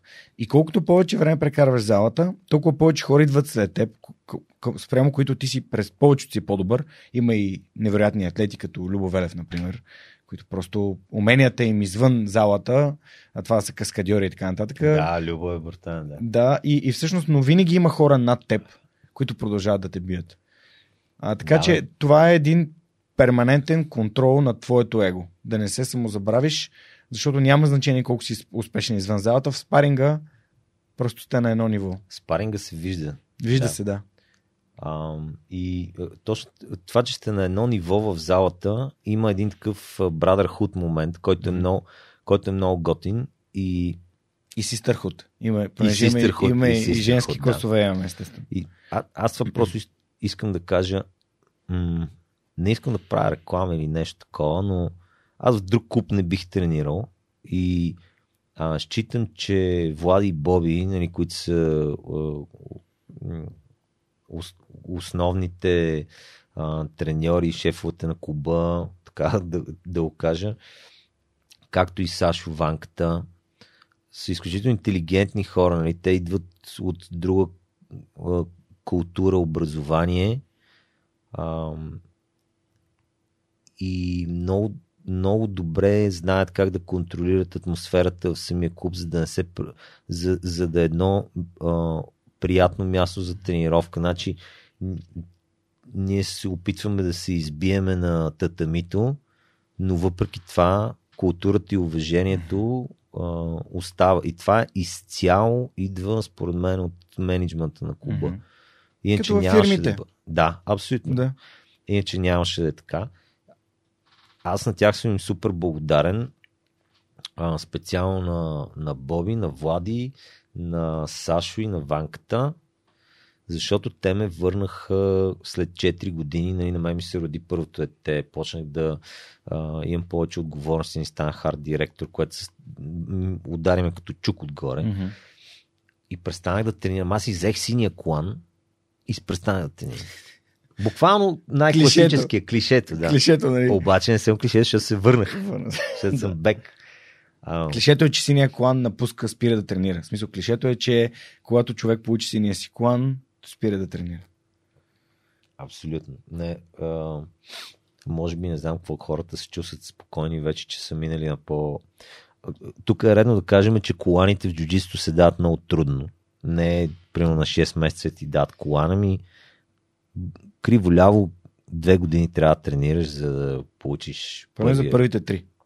За, поне за, за синия и за поне по две години на, на ниво. Да. Минимум. Да. А, има ня, някои наши съотборници, примерно като, а, Като любо. като Любо или като Данчо, който взе примерно за година и нещо, М. но той е брутален. нали. Сега, т- там... Сравняваме се с грешните атлети. А, така. да, да, да. А, Ние го правим като матьори. Ние го правим за да ни принася в другата част от живота. Ние не го правим да занимаваме основно с това. Така че. абсолютно. Много късно съм почнал аз специално, за да ставам На колко започна? на 30 и нещо. Аз започнах на 33. Да. Той това е шега, другата шега. Че джуджицу е old man sport. Спорт, спорт за възрастни мъже. Ами, За разлика от джудото, където се оказа, че над 80% са трениращи под 14 години. Значи, аз гледах, гледах а, а, Педро му беше фамилията на а, треньора по джудо на американски отбор, mm-hmm. който е бил на Трави Стивенс, нали, а, треньора, който е първият американец, мисля, че кой, който взима бронзов медал на Олимпиада, нещо Мгм. такова беше. Значи той това, което казва, наистина, че с, а, джудото тъй като джудото и джуджитсото са изключително подобни като техники, но, но джудото набляга повече на, на играта в стойка, докато джуджитсото имаш същите хвърляния, нали? Ние учим същите хвърляния, mm. като в джудото, само че наблягаме много на, на играта на земя. Поради тази причина джудото е по-опасно нали, за вече хора над 30, защото ако единственото, което тренираш е да те хвърлят по глава, рано или късно ще се контузиш. Има риск. Много по-голям риск. Много, много да. по-голям риск. Докато джуджитсото можеш, можеш да си избираш. Са, например, аз много искам да се уча да играя добре в стойка. И от гледна точка и на самозащита, и, и на това, че аз харесвам повече ноги. Много мраза ме държат за ръкавите. Просто не мога. А, Много мразя да ми е хлъзгаво. Разбираш ли, искам да хвана един ревер. Е така да хвана един ревер, да хвана един ръкав и да знам, че си имам контрол. Това на мен пък ми е точно обратното. ами, Ноги, Виж, аз значи без обичам повече, аз обичам повече да играя ноги без кимоно, просто защото мисля, че съм по-слаб в ги играта си Мгм. и не се чувствам толкова сигурен. Същото при мен е наобратно. Нали, има, има случаи, които М. играе ги с един и същи човек, с ги и с ноги. С ноги мога, примерно да, да го събмитна два пъти или три пъти, с ноги, е, с ги, т.е. без кимоно мога да го събмитна два-три пъти, обаче с кимоно не мога да го събмитна нито веднъж. Вау. Славо! Вау, не, не, вау, вау. В смисъл, аз, аз замислям, че мен контрол ми на кимоното ми позволява много повече неща. Не, не знам. Аз, Всек- е, аз това не считам, показва, че, съм- хората са различни, гледните точки към, към ситуациите са различни, към, към всичко. Нали, свръх човека, идеята му е, че дава различни гледни точки, Христо. Да. И това, Това е, е- това е смисъла. И аз така, Да дадем гледни точки към хората и да, да ги оставим те да сами взимат своите избори. и аз така съм го разчел.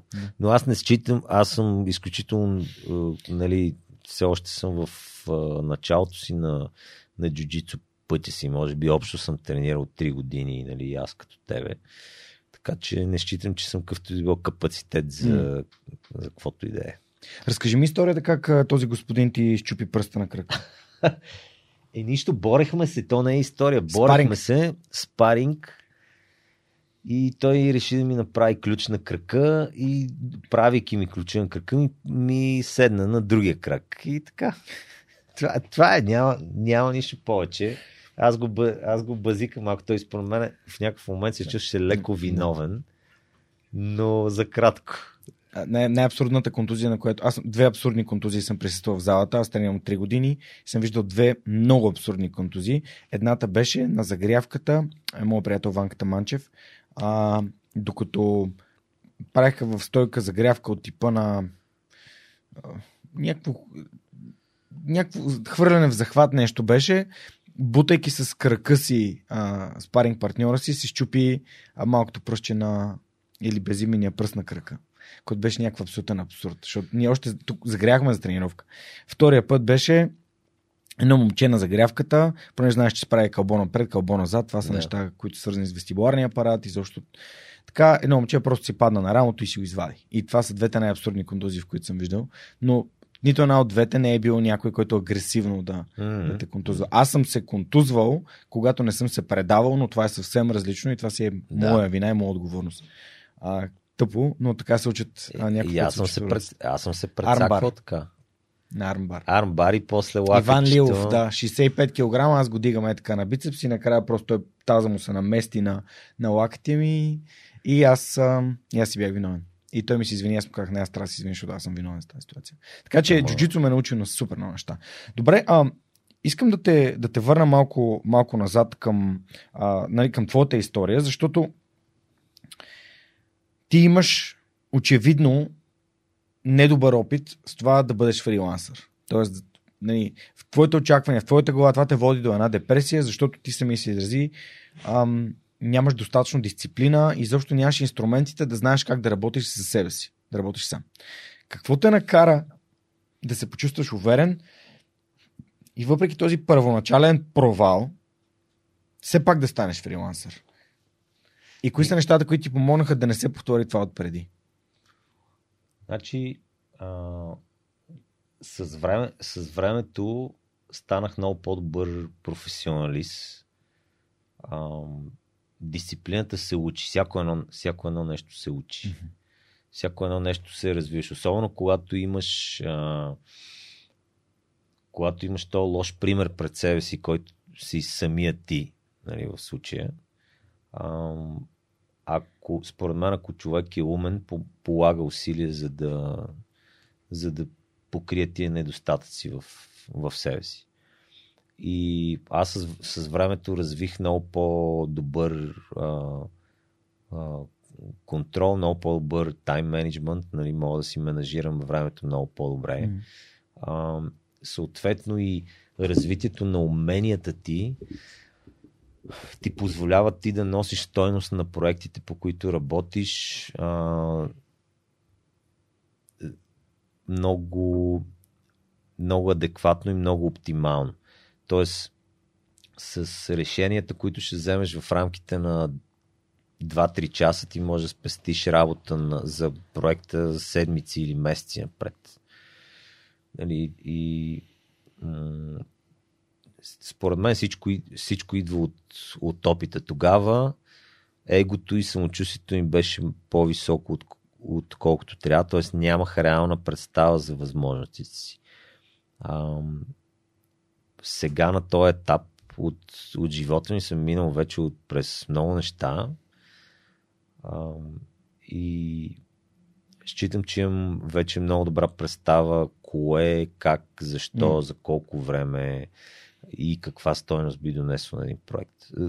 Всичко, всичко се раз, развива в рамките на немалко време. Нали, mm. След този провал, който дори няма нужда така да кажеш, то си е такова. След този провал аз положих съзнателни усилия да го променя това нещо. Както, както например, при джуджитсото, ако не ти е добър дабл лек тейкдауна, полагаш усилия да го правиш по-добър. Нали, така. Или едеш много гилотини. Или едеш много гилотини, да. А, и така, това, това стана в рамките на много години. 3, 4, 5 години. А, успях да, да знам точно къде се намирам в, в професионално отношение и, и да се контролирам по-добре. Имайки сега те, целият този опит и ако предположим, че можеш да се върнеш назад и да си дадеш някакви насоки или съвети или инструменти, ам, просто за да, за да избегнеш периода, в който наистина си, си се озовал. Ли, кои неща наистина биха били а, променящи онова, а, дали контрола на егото, дали... Просто някакви, някакви важни моменти просто да очертаем, като... Okay. Хей, не си мисли, че знаеш всичко. Значи ще отговоря по два начина. Първо, по, по-философски ще кажа, че аз не бих се върнал назад да си давам съвети, защото опита е най-добрият съветник. Тоест, това, че съм го преживял, аз ако не го бях преживял, може би нямаше нищо от това, което съм постигнал днес, да го постигна, ако не бях преживял това нещо нямаше, нямаше да го има е, то тригър, то спусък, който да ме, който да ме стартира в тази посока. Ако трябва да дам съвет на, на по-млади мои колеги, бих казал наистина егото е много голяма пречка за всичко в за всичко, което правите, за всичко в живота. Имате предвид следното.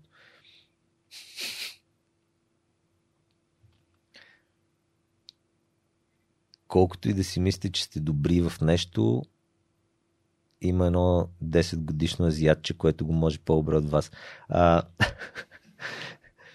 искам, искам да кажа следното, а, че трябва да се положи труд.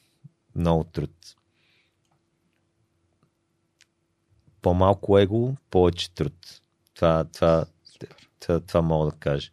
Защото, и ще, ще ви кажа защо а, на моите студенти, аз им казвам, вижте, сега съм ви дал домашно. Това домашно, обективно, по моя преценка, можете да го направите дори без да имате кой знае какъв опит. В рамките на 8 часа, да кажем, цялото домашно. 8. Айде, за някои хора, които работят по-бавно, може да е два пъти повече, 16 часа, два дни работни, да кажем ако вие не ги отделяте тия 8 часа на ден, минимум, ако искате да станете това, което искате да бъдете, знайте, че, защото аз имам колеги, с които поддържам контакти, които са в Китай и в Индия. Те работят по 16 часа на ден, по 12, по 16 часа на ден. Тия хора ще ви изядат за закуска. Ако си мислите, че с 2-3 часа на ден ще направите нещо. Никакъв шанс. 2-3 часа не е достатъчно. Ако искате да, направите нещо в определена сфера, независимо дали искате да бъдете лекари, адвокати, художници, джуджицу мастери, 8 часа на ден според мен е минимум. За да можеш да достигнеш едно добро професионално ниво. От там нататък, естествено, процес се забавя малко, тъй като има по-малко неща, които да научиш, но, но нещата, които учиш са много по-важни. Това е все едно да сложиш първия дан на черния колан. Нали? Разликата, а, разликата пак е много голяма между между това, но ти трябва да си сигурен, че, достигнеш, че достигаш това ниво на черния колан, да си го достигне и оттам нататък вече света се отваря пред теб. То, това е проблема, че когато достигнеш едно ниво на разбиране на материята, която и да е тя, и аз много харесвам всъщност аналогията с джуджитсото, защото там е разделено на колани. Когато стигнеш черния колан в каквото и да се занимаваш, оттам нататък света се отваря пред тебе, защото концепциите, които до сега не си разбирал, в един момент почваш да ги разбираш и осъзнаваш отново колко малко знаеш и колко още имаш да учиш цял живот. И то няма край. Това нещо. Да, много, много добре го каза и понеже вече спомена за по-млади твои колеги, а, тук преди около час каза, че целта ти е да им спестиш 10 години. Да, какво става? Ми като е приятно, просто нещо, времето Да. лети. А, не като спаринг. Като спаринг 20 минути нон-стоп мога да издържа. Да, човек, спаринга има. Имало е моменти, в които примерно съм се борил 3 минути и, и буквално след 30 секунди след началото съм такъв, аре, това няма ли да свършва, защото... Но да, да. А на състезание. Ами, правиш, ен- аз правя една борба и предмишници. и предмишници се пред- отдърви. Не ги нали? чувствам въобще. Да, ами да, да. Аз, аз бях така в Бургас, между другото. Първото ми стезание спаднах с едно момче от супер забавна история. Паднах с едно момче от Стара Загора от Сандев, с който играхме. Аз го бих с Advantage. М, Абе, дръпнах му гард, играхме в моя затворен гард. Пак не играх си моята игра. Моята игра е дръпна гард и, и, и си спомням, не, би го.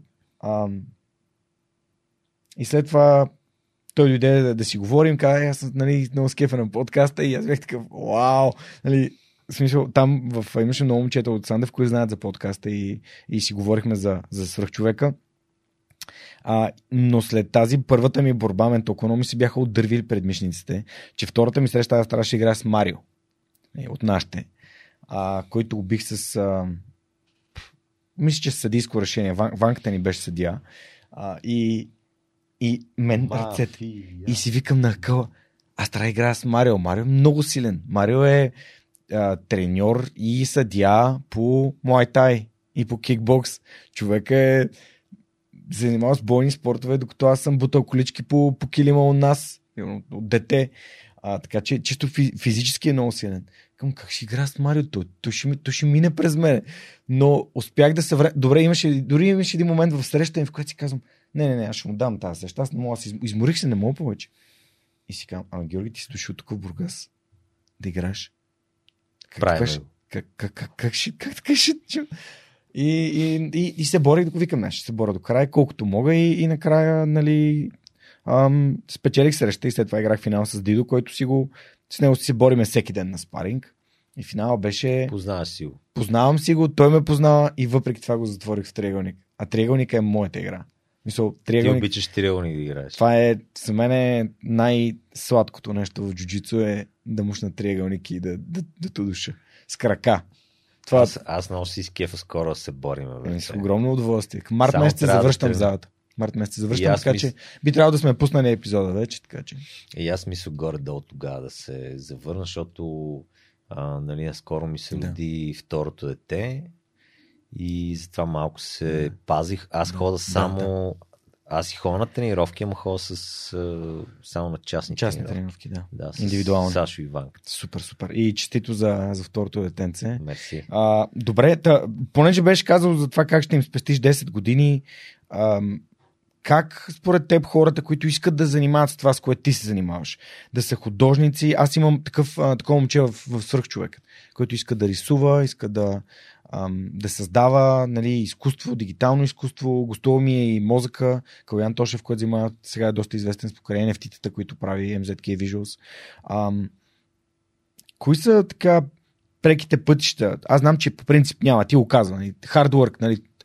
трудолюбие, усърдие, талант е много малка част от, а, от това, но има ли преки пътеки? И аз тук ще дам някакви неща в моята глава. Моите неща, преките пътеки са да общуваш с правилните хора, да търсиш начин непрекъснато да се развиваш, а, да, а, нали, не само чисто да, да практикуваш им и да гледаш, чисто да развиеш въображението съзнанието си, някакви такива неща. В подкаста мен това ми помага. Слушам други подкасти, питам други подкастери, кое как правят.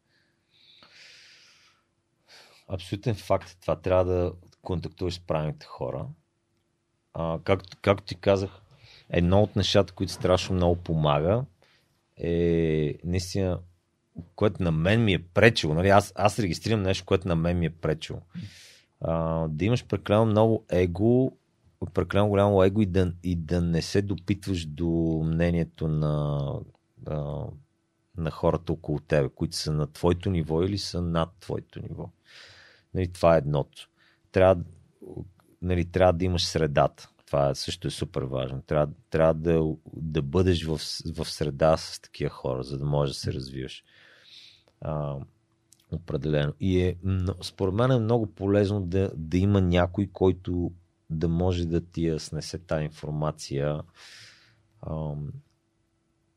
Ментор. Точно така.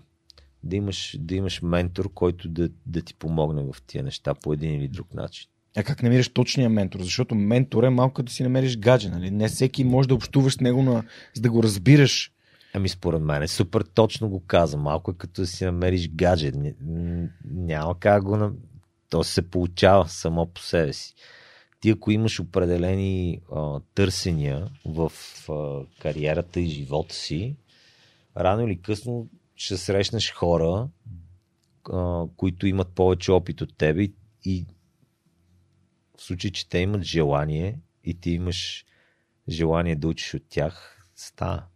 Аз това се опитвам да бъда. Аз опитвам да бъда ментор на, на моите студенти и на моите млади колеги. И това аз съм го избрал. Много яко. Добре, а, Христо, сега искам да ти задам въпросите на нашите приятели от SMS Bump. SMS Bump са много яка българска компания, която беше придобита миналата година от Yotpo, което е компания Еднорог. Занимават се с разработване на софтуер за e-commerce, SMS маркетинг продукт и работят с компании като IKEA и Патагония и някакви такива наистина грандиозни световни а, брандове. Та, първият въпрос е от Митко. А до каква степен а, метавселените са нещо ново при гейминга? Директно към бъдещето и Web 3.0. Според. Значи аз интересувам от тези неща. Интересувам mm. се от криптовалутите, от а... Спо... Честно, честно казвам, не мога да отговоря еднозначно на този въпрос и не мисля, че съм достатъчно квалифициран да отговоря на този въпрос. А, има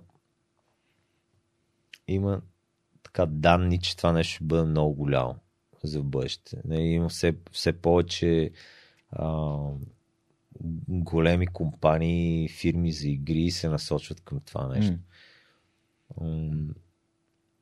Така че аз мога да споделя само мое субективно мнение, без, без честно казвам да имам професионален опит в това отношение, тъй като а, все още не съм а, нали, работил по игра, която е на блокчейна и, и е а, част от някакъв метавърс. Според мен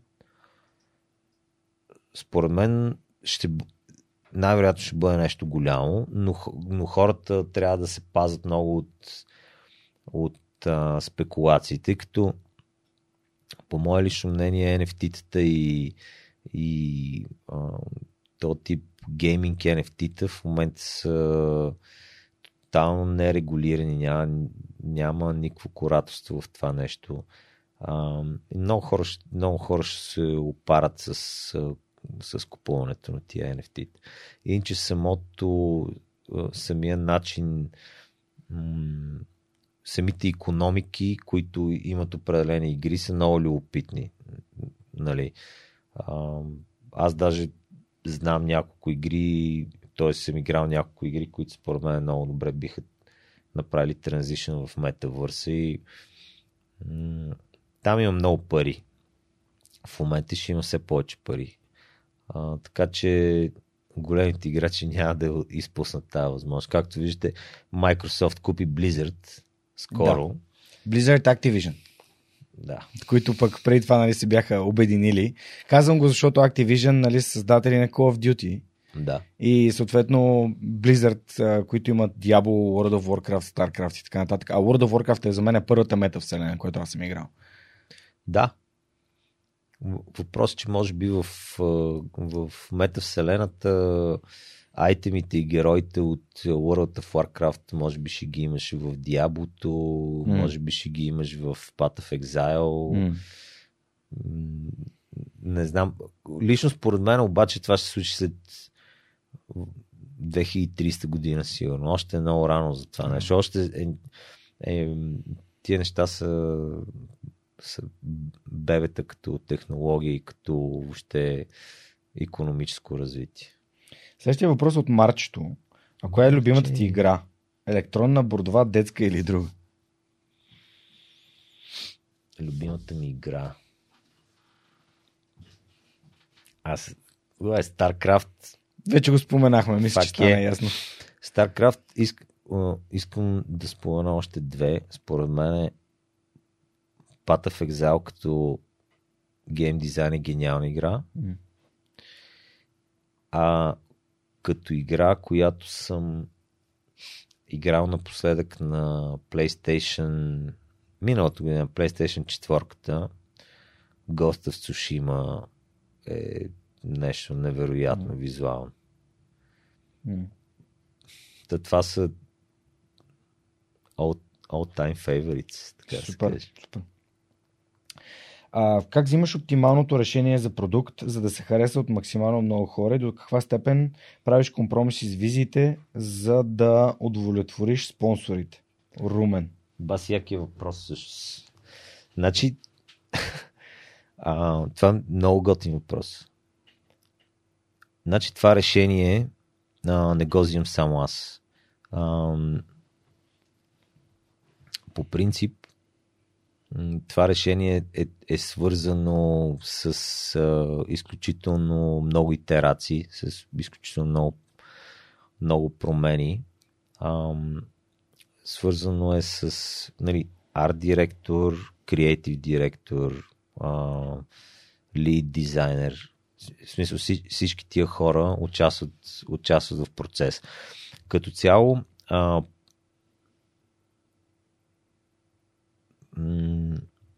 се правят проучвания понякога и, и се правят такива, да кажем, примерни артове, при, примерни изображения, които, които се, се пускат за да се, за да се провери каква е настройката на, на съответната а, публика, нали, на съответната аудитория.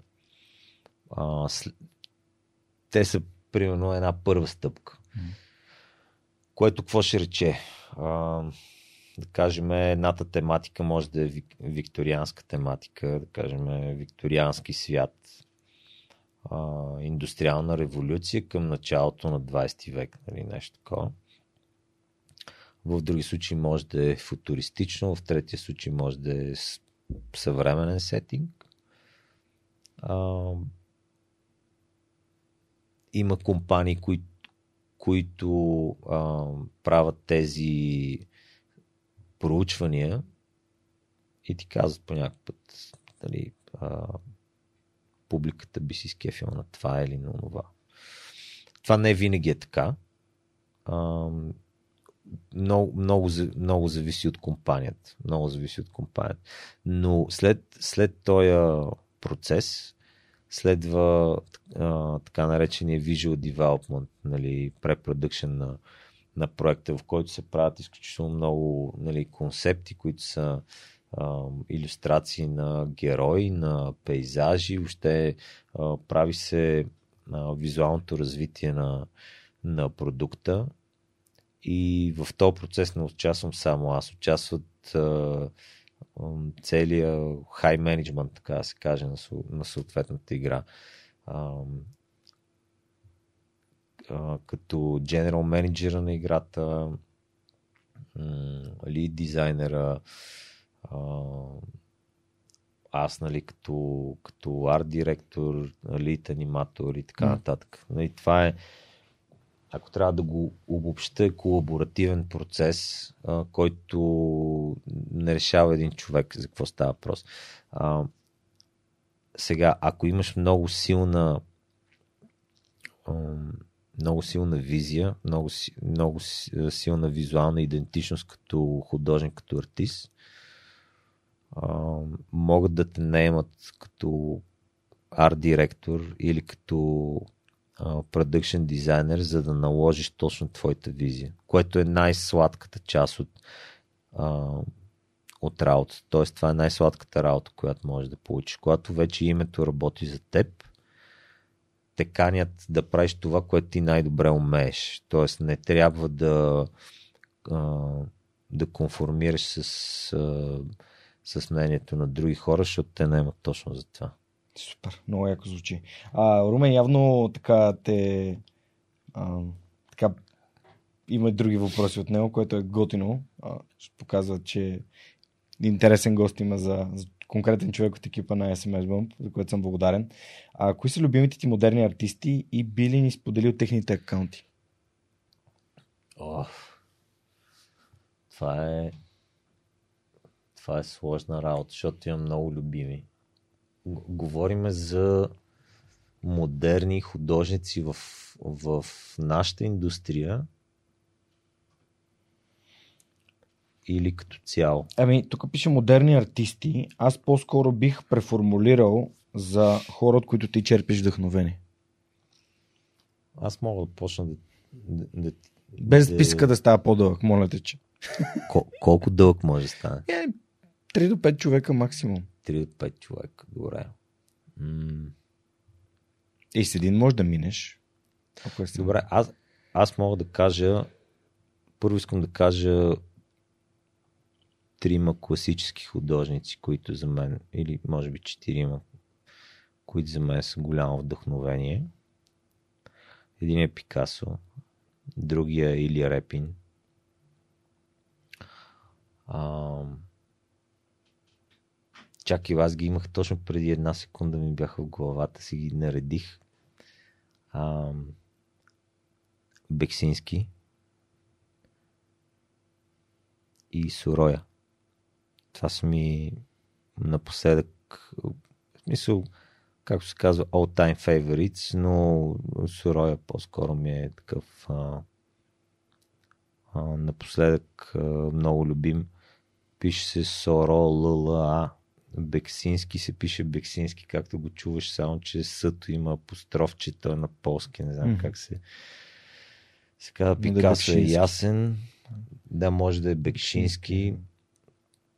Ам, Пикасо мисля, че съм го чувал. чувал си го някъде. Да. И Не, не Репин. от Люли, нали мога. Може да има Пикасо и от Люин. То май имаше един рапър, ме така ме се казва. Както и да. Да. е. И, това, това са ми. И аз на- напоследък все повече гледам повече към а, старите Мгм. артисти, а, класически художници. А, отколкото отколкото съвременните, но като, като за съвременно изкуство има един художник Бром, се казва. М. Той е художник и иллюстратор, изключително добър. Той ми е много, много любим и много голямо вдъхновение, честно казано. Ам, Сергей Колесов.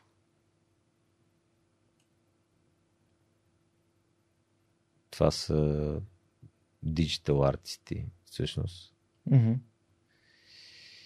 И може би сега тук вече ще объркам името Седрик Периверно. Мисля, че но, това е много... Това, последните двама художници са ху- художници, които са работили по тази игра Dishonored. Не знам дали си играл. Не, не съм. Аз напоследък игрите, които съм играл в последната една година са Dota, CS, Hearthstone, StarCraft и Settlers 2. Settlers 2 някакво малко out of... Малко out of the... Да, използвам да, DOSBox, за да стартирам DOS, за да мога да си пусна играта. Баси. Това е игричка, която е Тя създадена беше в великата игра, 96 аз я помня с едни картун керактерчета. Точно така, картун керактерчета и там пак, човечетата могат да врежат само по пътища, които вече си създал. Няма Сещам се. много, много яка игра. Играехме с едни приятели в гимназията. Тоест аз не я играх и ми само гледах отстрани пиех бира.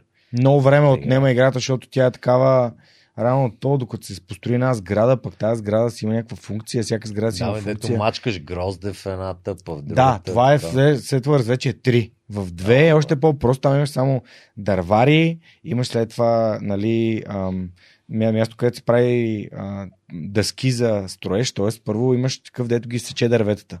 Имаш и такъв форестър, който озеленява, да иначе дърветата свършват. Ходиш, имаш каменоделна и ти всичките ресурси, реално ти ги използваш да строиш други и други сгради. Случвало ли се е да промените игрова механика, за да, зап- да, да запазите повече от идеята на дизайна? Пита Тодор. За мен това не е логика като човек, който играе игри. По-скоро дизайна трябва да следва функционалността на механика. Случва ли се да променим игрова механика, Да. за да... Я повтори въпрос. Случвало ли се да промените игрова механика, за да запазите повече от идеята на дизайна? Като, дизайн, като под дизайн имаш при визуален дизайн. Трябва да питаме Тодор. Аз го приемам като, като, като визуален дизайн, тъй като игровата механика нали, се прави пак от гейм дизайнери. Това е игрален, игрови дизайн, да М. кажем. Ай. Случва се, случва се. Okay. Случва се. По, по принцип, това, което ти казваш е по-правилното, по-вярното. Тоест, първо имаш първо имаш гейм дизайна, Какво се случва? имаш игровата механика, а, която се прототипира и се прави на грей боксови или ние както а, по, нали, моделите, когато не са текстурирани, им казваме, че са на гипс, защото са бели такива. Ам, и без анимации, да кажем. Ам, първо се прави по този начин и след, след това това нещо го, го обличаме в арт. Но понякога се случва някой концепт артист да даде толкова добра идея, че гейм дизайнерите да се вдъхновят и да проме... реално да се промени наистина механиката, Яко. благодарение на... И искам да отворя една скоба. Това е целта на, на хората, които се занимават с това, което се занимавам аз. Концепт дизайн, концепт арт. Ние трябва да сме смели да решаваме проблеми в продуктите, за които работим, независимо ли са филми или игри. Ам, тъй като много често се случва ние като художници да дадем идеи, за които дизайнери, а, понякога режисьори не са се- сетили въобще. И това подобрява продукт. Така че бъ, трябва да бъдем смели. Следващия въпрос е от а, моя Даш Георги. Кое е дошло първо? Механиката или дизайна в дадена игра? А ти мисля, че отговори до голяма степен Да. на този въпрос току-що. Първо би трябвало да е, първо би трябвало да е механиката, според мен. Защото тя определя страшно много неща а, в, в дизайна. А, случаите, в които дизайна е първи, са случаи, в които може би трябва да а, една много обща идея за самата игра трябва да бъде предадена преди, преди въобще да има Нещо като MVP. геймплей. Просто да се покаже, а не Просто, да се... да, да, да се, да се покаже, да кажем, да, ние на това му казваме key art, Мгм, т.е. мгм. ключов арт, по който след това се води целият проект. Той може да не е свързан, въобще може да не, да не изглежда, а, да не е с, с, с камерата, която е от самата игра, да въобще да не репрезентира играта като Мгм. геймплей, по какъвто и да било начин. А, но трябва като като епоха, като тон, като стилизация, като настроение да, да отговаря на това, което сме се опитали да, да направим. И това е, може би, в някои отношения арта идва, нали, може би най-най-най-най-най-най в началото, който служи за вдъхновение. Обаче след това дизайна е първото, Да. което трябва да дойде, за да може да бъде об- облечено. Ние го облечем Да. в дрежките. Между другото, това беше моята метафора, да използвам дрехи, защото реално ти имаш едно функционално тяло и да, какви дрехи му облечеш, нали, това, дрехите винаги идват отгоре, те за красота, да го, Точно да го допълнят. Точно А, и също така веднага се сещам за неща свързани с дотата и примерно новите герои вътре, когато винаги има някаква сбъркана анимация. Нали? Сбърканата анимация е точно визуалната част на една, една, една магия, която механично трябва да извърши нещо. Обаче нещо се чупи в визуализацията и съответно а, не, така много често случват експлойти в игрите и така нататък, когато Мгм. нещо, нещо, нещо се чупи. Или чупи механиката, или а, в моята глава това е първата асоциация. Нали? А, проблеми, съответно някакъв фикс. Добре, а Сави пита, кой е дизайнът, който най-много обичаш и този, който най-много не харесваш? Дизайн на какво обаче? В смисъл дизайн като цяло, т.е. дали харесвам модернизъм или експресионизъм, По-скоро бих, бих хванал игра конкретно. нещо конкретно, което ти си създал. А, аз което съм създал. Ми, аз така го разбирам. За първи път, между другото, много е интересно, защото ти идваш тук като с много шапки имаш. Много И шапки, като арт директор, и като художник, и като човек, който се занимава и с филми, и с, а, и с игри, и, и е геймър, и, и всъщност и, и е художник. И всъщност, нали, тук наистина въпросите имат много различни прочити. Да. За първи път ми се случва такова нещо, това е много интересно. Кой дизайн най-много харесвам и кой ненавиждам?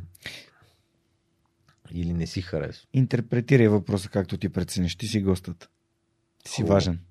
Ху, от, от моите лични дизайни аз не харесвам всяко нещо, всяко нещо, което вече съм направил, почвам да не го харесвам. Поради простата причина, че не, човек се развива и е критичен към нещата, които прави. И аз, общо взето, всяко едно нещо, което съм направил, след това го поглеждам след известно време и си казвам, копеле, може да го направя по-добре. Копеле казвам, защото сме си софиянци. Да, да. да. Да. Съжалявам. да така е. Това е малкото А, лице. Дизайна, дизайна, който има определени дизайни, с, които с които се гордея, които си харесвам специално а, специално мои. Това са нали, са, и, има няколко проекта, а, които още не са излезли. Нали, може би ще излезат в средата на тази година или, или началото на следващата. По-новите неща, които правя, мисля, че са по-издържани през последните 2, 3, 4 години. Са ми по-издържани от гледна точка на, на дизайн и на композиция и така нататък. Така че с тях се гордея повече. Тези, които съм правил за Маусгард, то е е, филм, който щяха го правят е, Fox и Disney, който за сега го замразиха. Надявам се да го да го пуснат в производство по-нататък, но аз се гордея с тия кадри, те си ми харесват много. Много съм се постарал. Имам А. търпение да ги видим на живо. А, иначе от гледна точка на дизайн за игри, коя, кои, кои, например, харесвам и кои не харесвам. Аз тия, които не ги харесвам, ги забравям, между другото. Но това, което напоследък много страхотно впечатление ми е направил, има една игра Hades, се казва. Мгм. А, уникален, според мен е визуален дизайн и гейм дизайн. Друга игра, която много ми харесва визуално е Hollow Knight. Това са по-малки студия. Страх, визуално са уникални. Супер. Дизайн, който ми харесва, не знам. Добре, мисля, че отговоря достатъчно изчерпателно на този въпрос. А, последен въпрос пак от Румен. Пак да кажа благодаря ти, Румене. А, Благодаря ти, Румен. колко дизайни не стигат до релиз и скрапваш ли стари дизайни в нови игри? супер много дизайни не, слиз, не стигат до релиз въобще. Значи, ако в, в един динамиката на работата е такава, че да кажем в един филм и дори в една игра, итерирането е толкова много, че да кажем, ти си направил някакъв, е, някакъв концепт, който на, на този етап от развитието на проекта е бил окей. Всички са казали, фак е, това е. След това обаче се променя нещо в сценария и се оказва, че та локация вече не е адекватна за въобще в развитието на, на фабулата на този филм. И отпада директно. Ти си употребил, може би си рисувал от пет различни ъгъла, с динозаври вътре, с каквото се сетиш, са те карали, го правиш отгоре, отдолу, отляво, отдясно. Директно отпада. И не ти позволява да да го споделиш никъде. Защо не ти позволяват? Защото ако хората видят толкова след който си направил и си кажете, бати, това е по-яко, отколкото във филма, почва да става рейч. Нали? Що избрахте тази тъпотия, вместо изберете това? Нали, той има много причини, поради които избирате едното или другото. Нали, това са продъкшн дизайнери, режисьори, оператори и така нататък. А, така че да, много, много, много.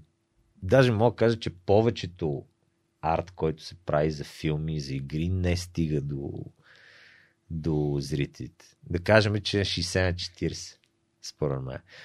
А, а дали какво беше за старите и Да, за нови... дали скрапваш стари неща в нови проекти, филми, игри?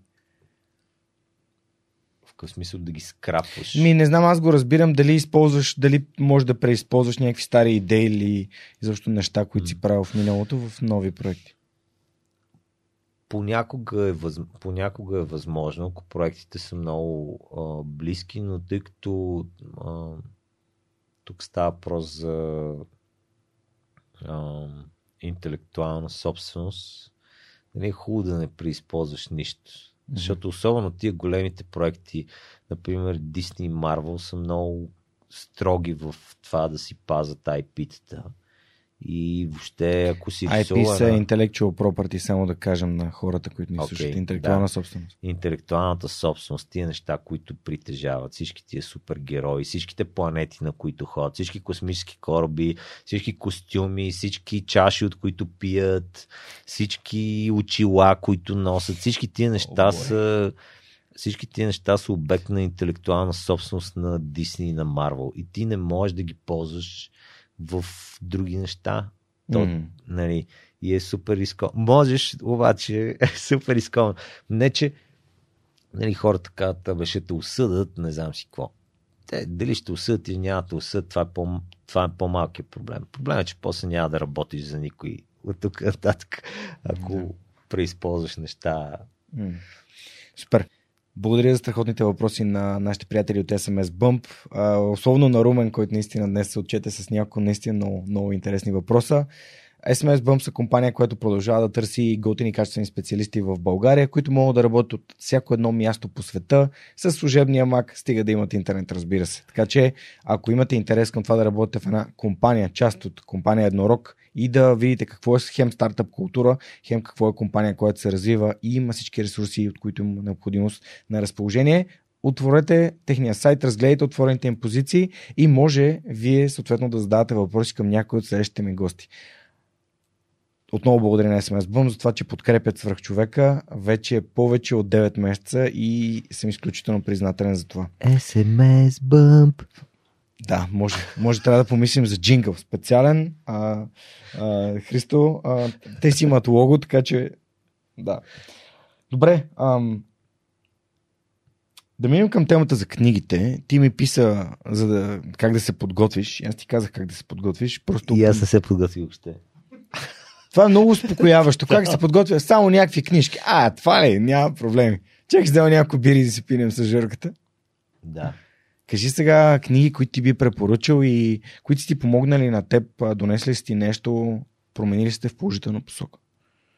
Значи, аз ти казах, че аз съм много голям фен на научната фантастика. М. И ти даже една много моя любима книга имаш тук. Да. А, Аз харесвам много А, За хората, които слушат, това е Джок, а, Джордж Оруел 1984 година, което стои на масичката между мен и госта. Точно така, мен ми направи впечатление, още като влезах и много, също кориците също много ми харесва. Съвременният начин, по който се направи. А, животинската ферма също много харесвам. Страхотна книга. Да. Фермата А, на животните. Аз я наричам Да, животинската на, на, ферма. на, пре- превода на български е фермата на животните. Окей, разбрахме се. Не разбрахме се, да, а просто, просто Р- казвам. Разбрахме се. А, значи, за, за, за мен в, в моето съзнание, тъй като а, аз съм такъв човек, мечтател, аз много не живея в а, на тая астрална плоскост, на която на която физически присъствам. Аз, в принцип, си имам някакви мечти, мисля си някакви неща постоянно. Хората ми казват, ти що не ме слушаш, какво ти говоря. Аз съм е така, нали, е, зазяпал се някъде. А, аз харесвам художествена литература повече. Не, не обичам много биографии да чета или книги за себеусъвършенстване. Може би това нещо ще го промена с времето, тъй като твърдо смятам, че са ценни тия неща, но аз обичам истории, обичам, обичам да влеза в някакъв свят, който е, ми е интересен. А, книги, а, например, ето, например, нещо, което беше много актуално преди, преди известно време. Аз още преди излезе сериала, за мен е а, песен за огън и лед поредицата.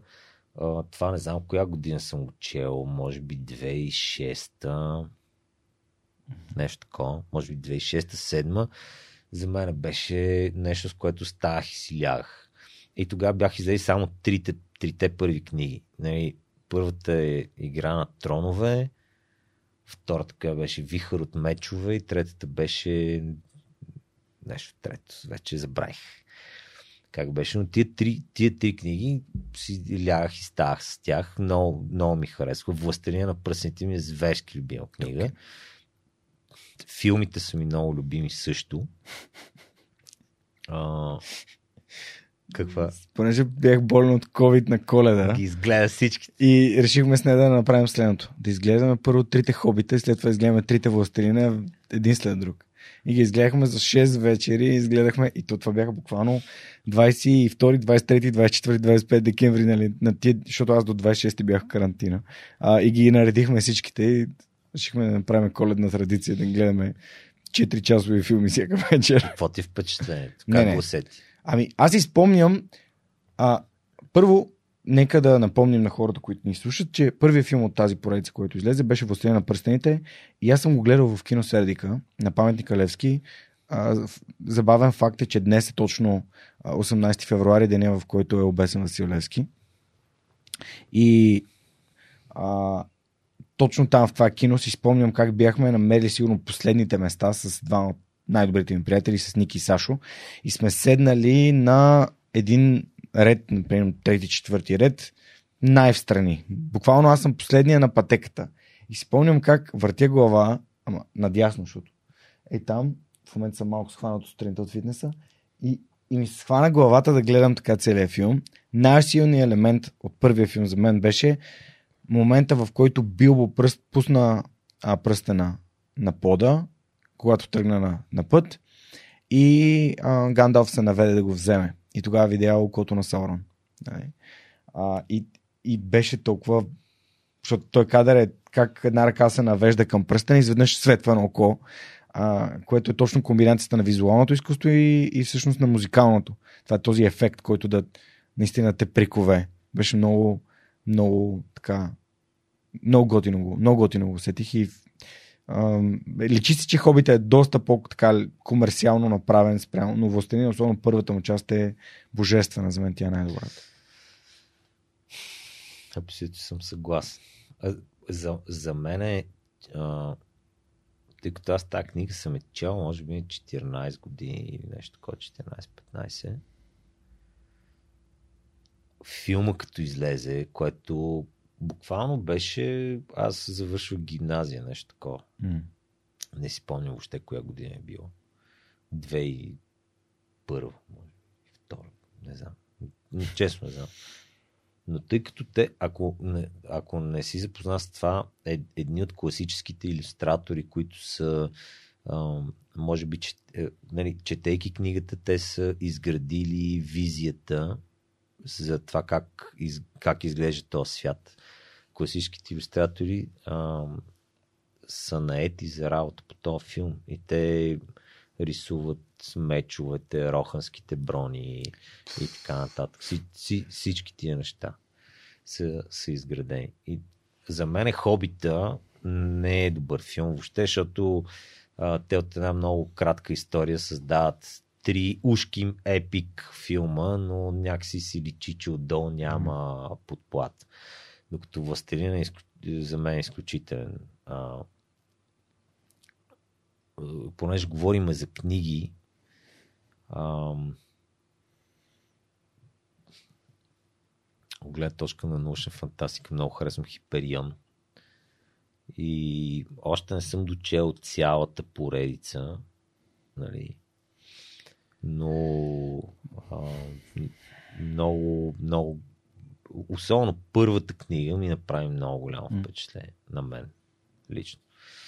Ам, харесвам много Робърт Шекли. Има една поредица на, вре, на времето от а, тези а, библиотека Галактика, а, която се казва, книжката се казва Недокоснат от човешки ръце, доколкото си спомням. И иллюстрациите, между другото, това искам да отворя една скоба. Иллюстрациите на всички тия книги са направени от една, от една жена, Текла Алексиева се казва. Пепи спомена.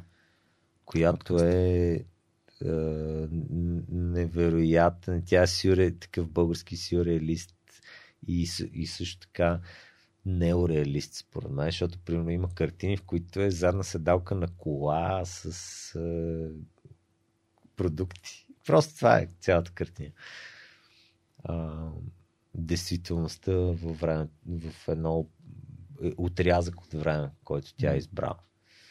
А, нали, тази, тази книжка също, аз започнах да си събирам библиотека Галактика, почнах да си ги събирам от приятели тук от а, Славейков а, на времето. А, си намерих няколко книги. Все още имам много за събиране. Имам един приятел, както а, монката спомена, Павел Веснаков. Той ги събра всичките. А, аз в сравнение с него съм някакъв, супер и литерат. Нали, той чете много повече от мене. Но а, ето, например, той ми показа, той и още един приятел, швед, ми показаха един автор, Харуки Мураками, който е а, изключително любопитен mm. автор, само ако четеш на, на английски.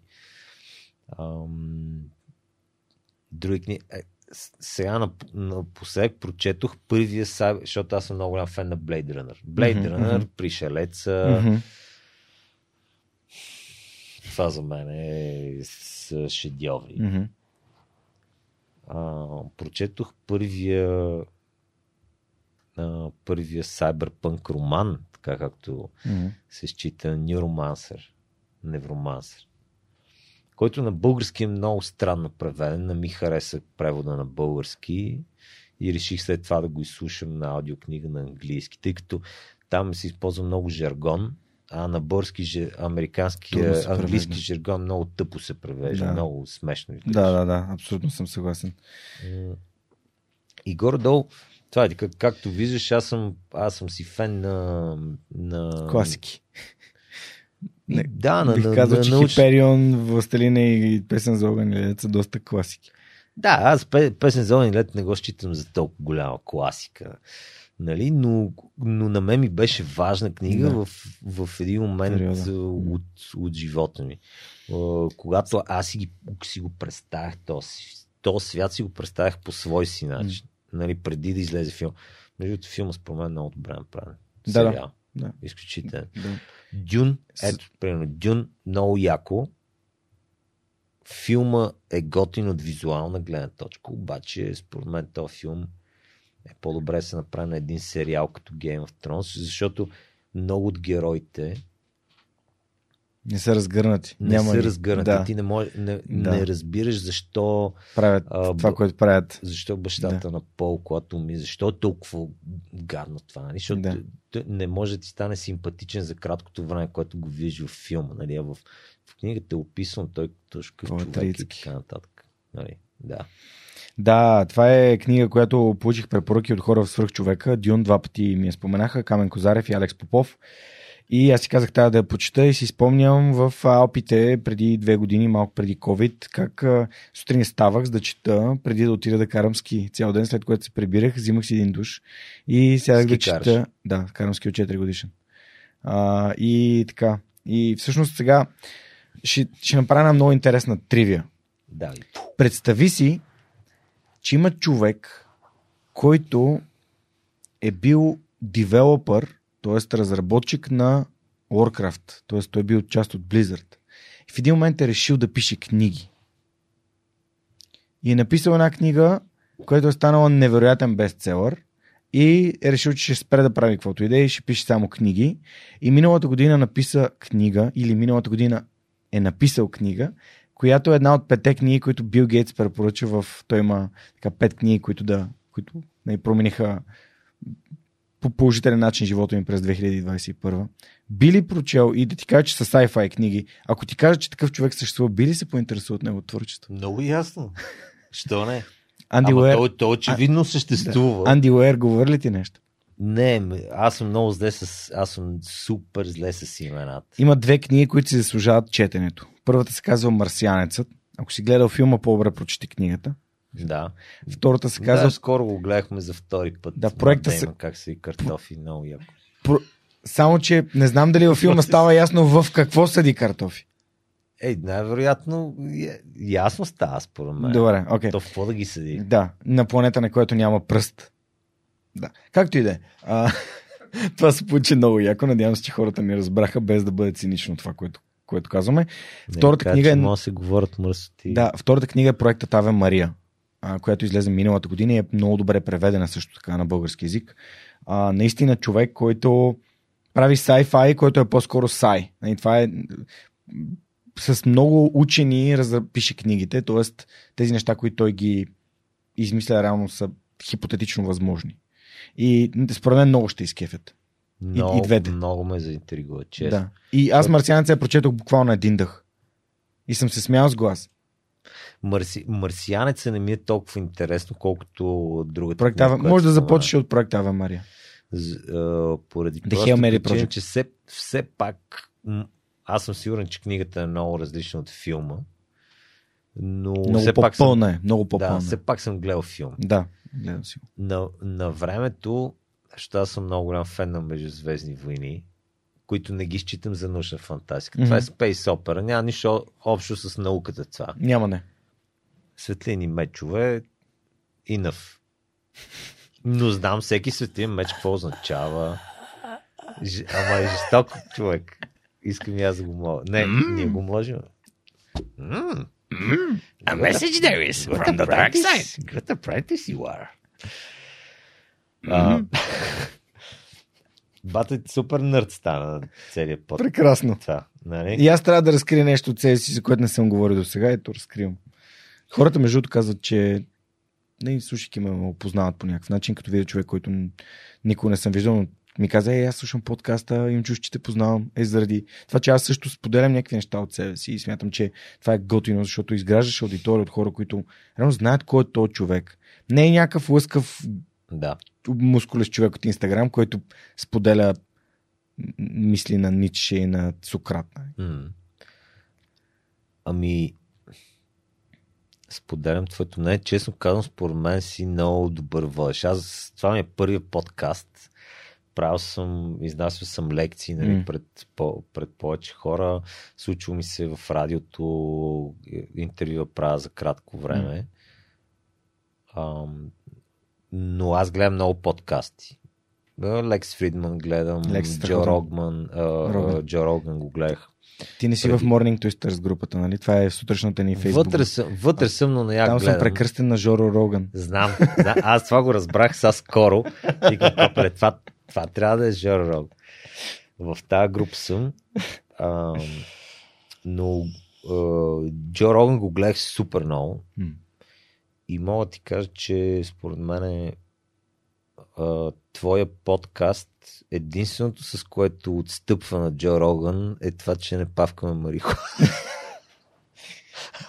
Да. Мони, отрежи го. В, в, в, чакай, в щата в Остин, в щата Тексас, мисля, че е позволена ам, мисля, че е декриминализирана. В смисъл, може да се, може да се консумира. Исках да кажа, че според мен е много добре се правиш като водиш и, и според не съм ти чул гласа на, На запис.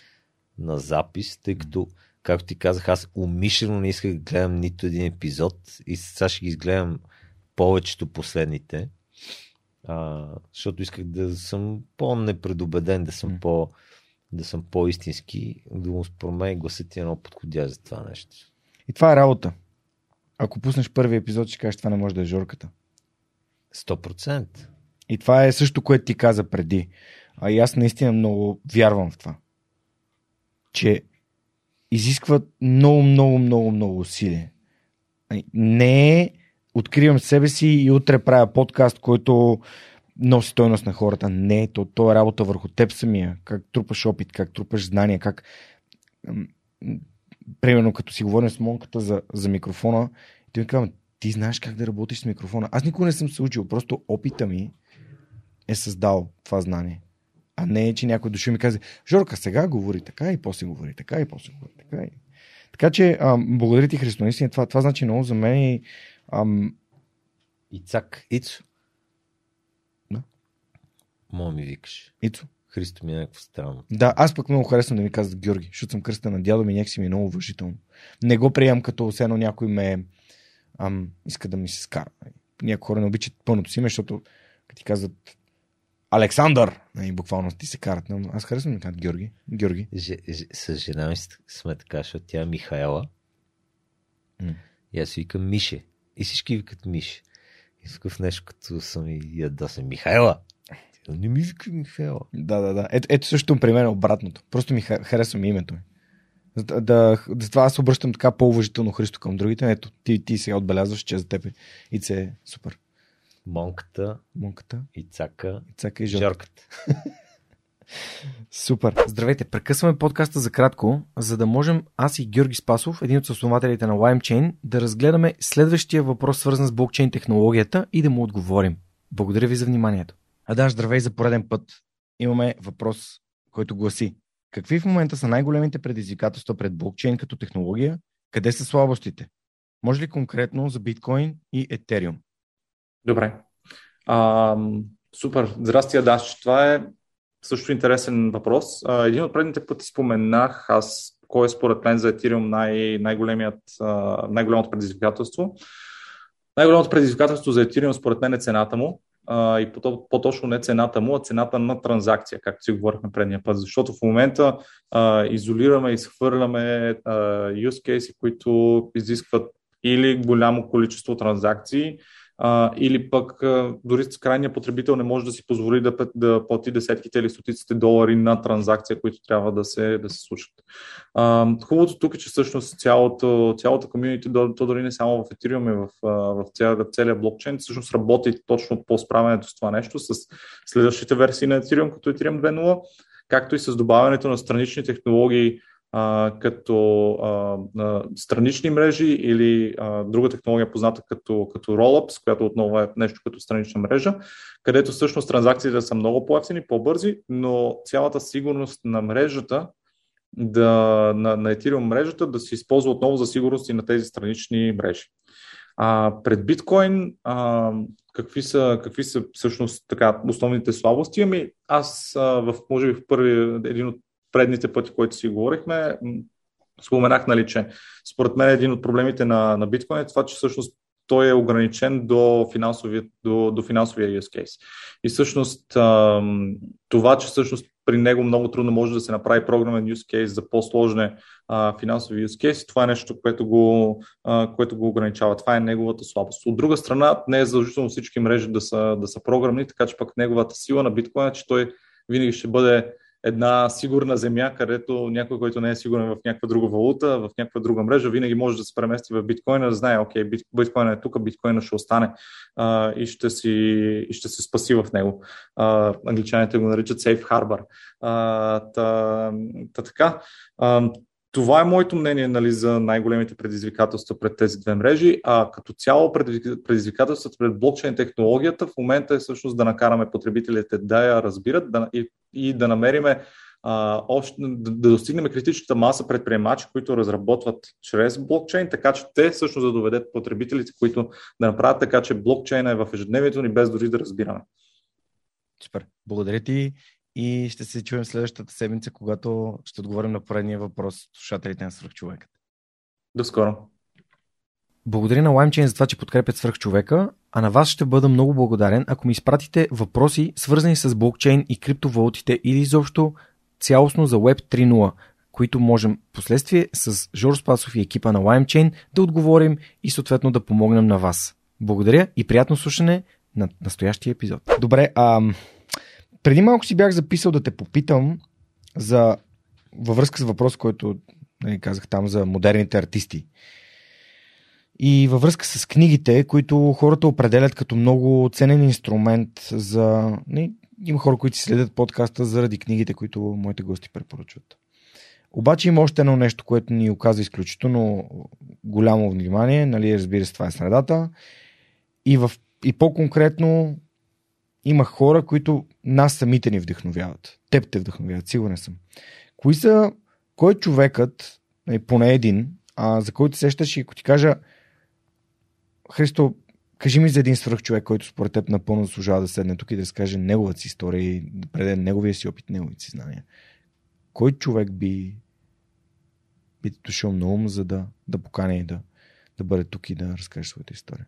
Без да е задължително, без да е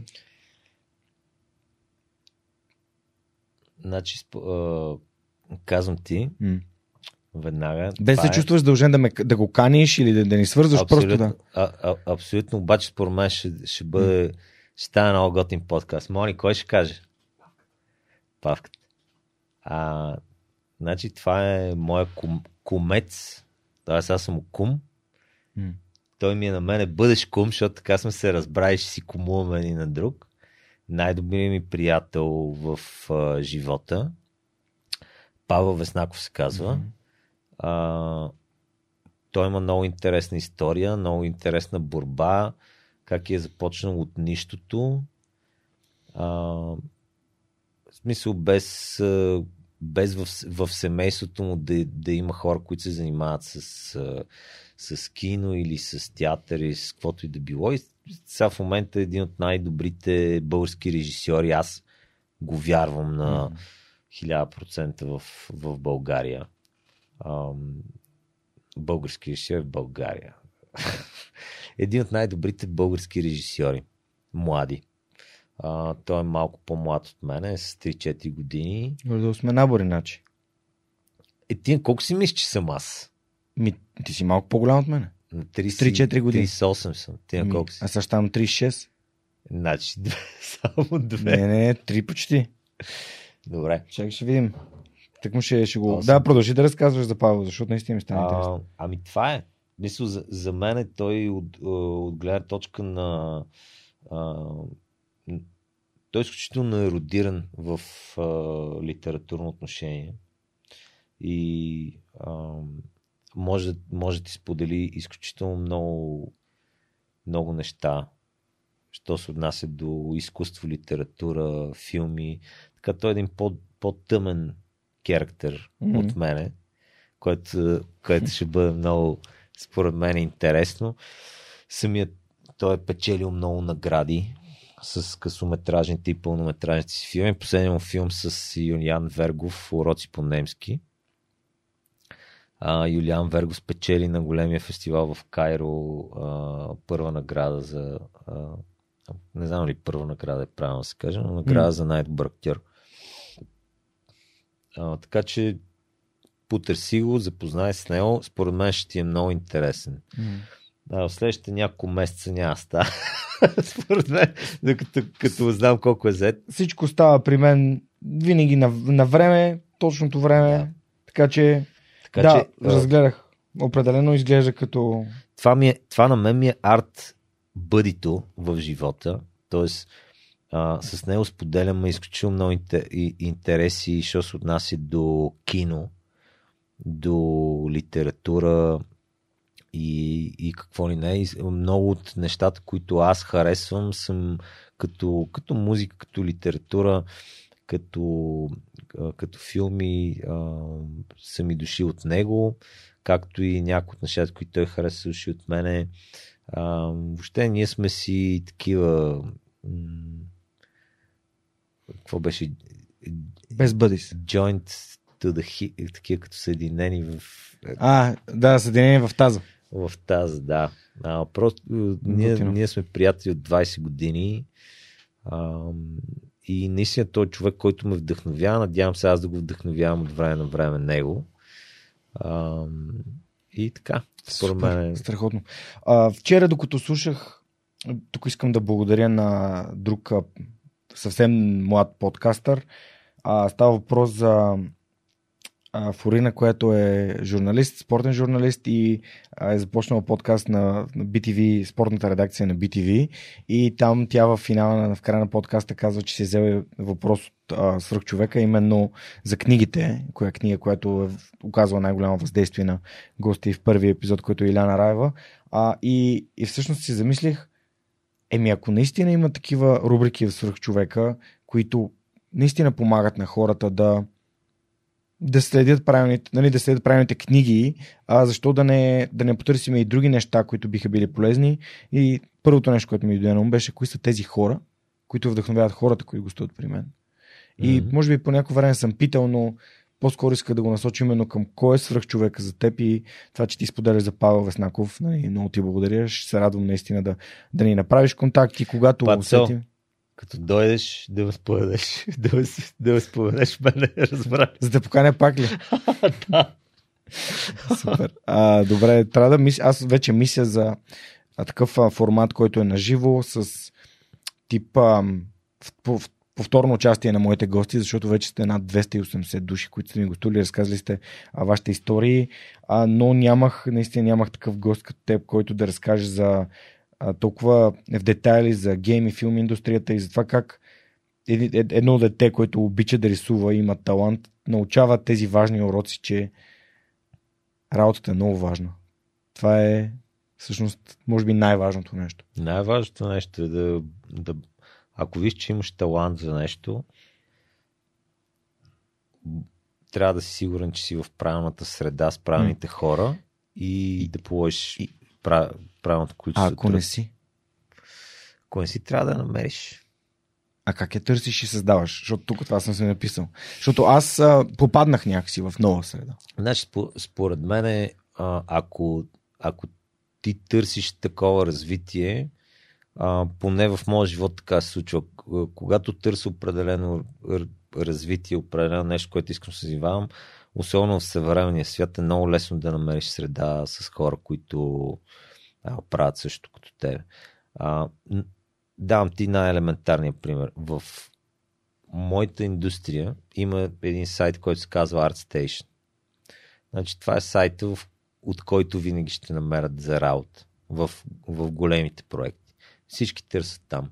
Това не е сайт, който е известен за, за повечето хора. Нали, не, е, Behance. Не е Behance. не е Behance, не е Instagram. Не, в Behance също, но М. не е Behance, не е Instagram, не е а, Facebook. ArtStation. Това е място, където професионалистите се събират. И там има значение ти какво ще поснеш.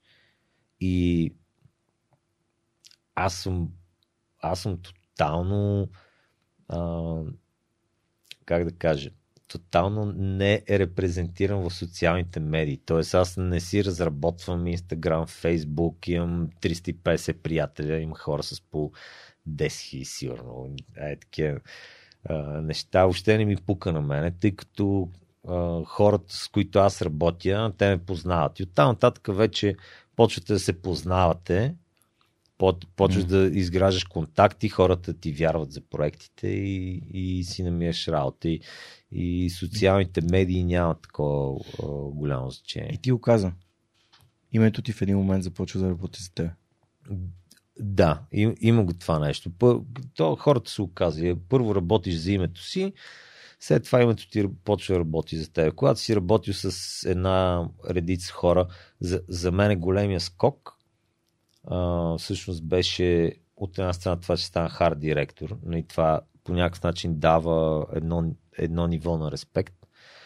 От друга страна, работата ми с Aran Sims Creative, които са в LA. Ако нали, за твоите зрители, Aran Sims е, е художник от е, такъв тип, какъвто съм аз, който обаче е, нали, е, е работил за, е правил дизайните за изкуствен интелект, нали, а, филма за мъже в черно. Аз покрай oh, него съм работил за втората част на То, филма. А, и това е пример за арт, който съм правил, който никога не излезе, нали, защото промениха кадър. Ако си гледал втората част на То, не, не съм там на, да на момичето с червената коса mm. в един, в един салон, в, не в един салон, в една класна стая. Тя вече пълничкото момче, което е пораснало, сънува как е малък, как пак е пълничък и е в една класна стая. И говори с това момиче, което е любовния му интерес, нали, в филма и не почва да и гори косата и физиономията и да се променя, да става като физиономията на клоун. Това нещо аз го рисувах, обаче беше на друга локация. Беше на. Има една кариера във филма, която е, е каменна кариера, която е пълна с вода. Аз трябваше да го нарисувам там. Съответно го промениха във филма и аз този кадър никога не мога посна, въпреки че съм го създал. Нали? И е, е, такива неща, но, но това беше примерно един много голям буст в, в моята кариера и ме намерих през този сайт. Добре. И тук идва важния въпрос. Добре, как Христо Чуков със село Сухиндол срещна Аран Симс? Как изобщо попадна в... Как се запозна с този човек, че да работиш с него, че да... Това да те отведе вече и на, на други места? Ами... А, не е било от моя страна, дори не е било умишлено. Тоест, а, ако, ако аз имам някакъв контрол върху това нещо, mm-hmm. то е, че аз се старая да правя нещата по най-добрия начин, който мога към момент. Mm-hmm.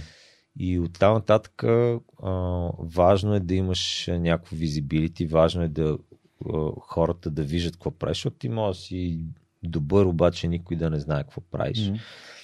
И затова аз използвам този сайт, който всички от моите, всички мои колеги използваме.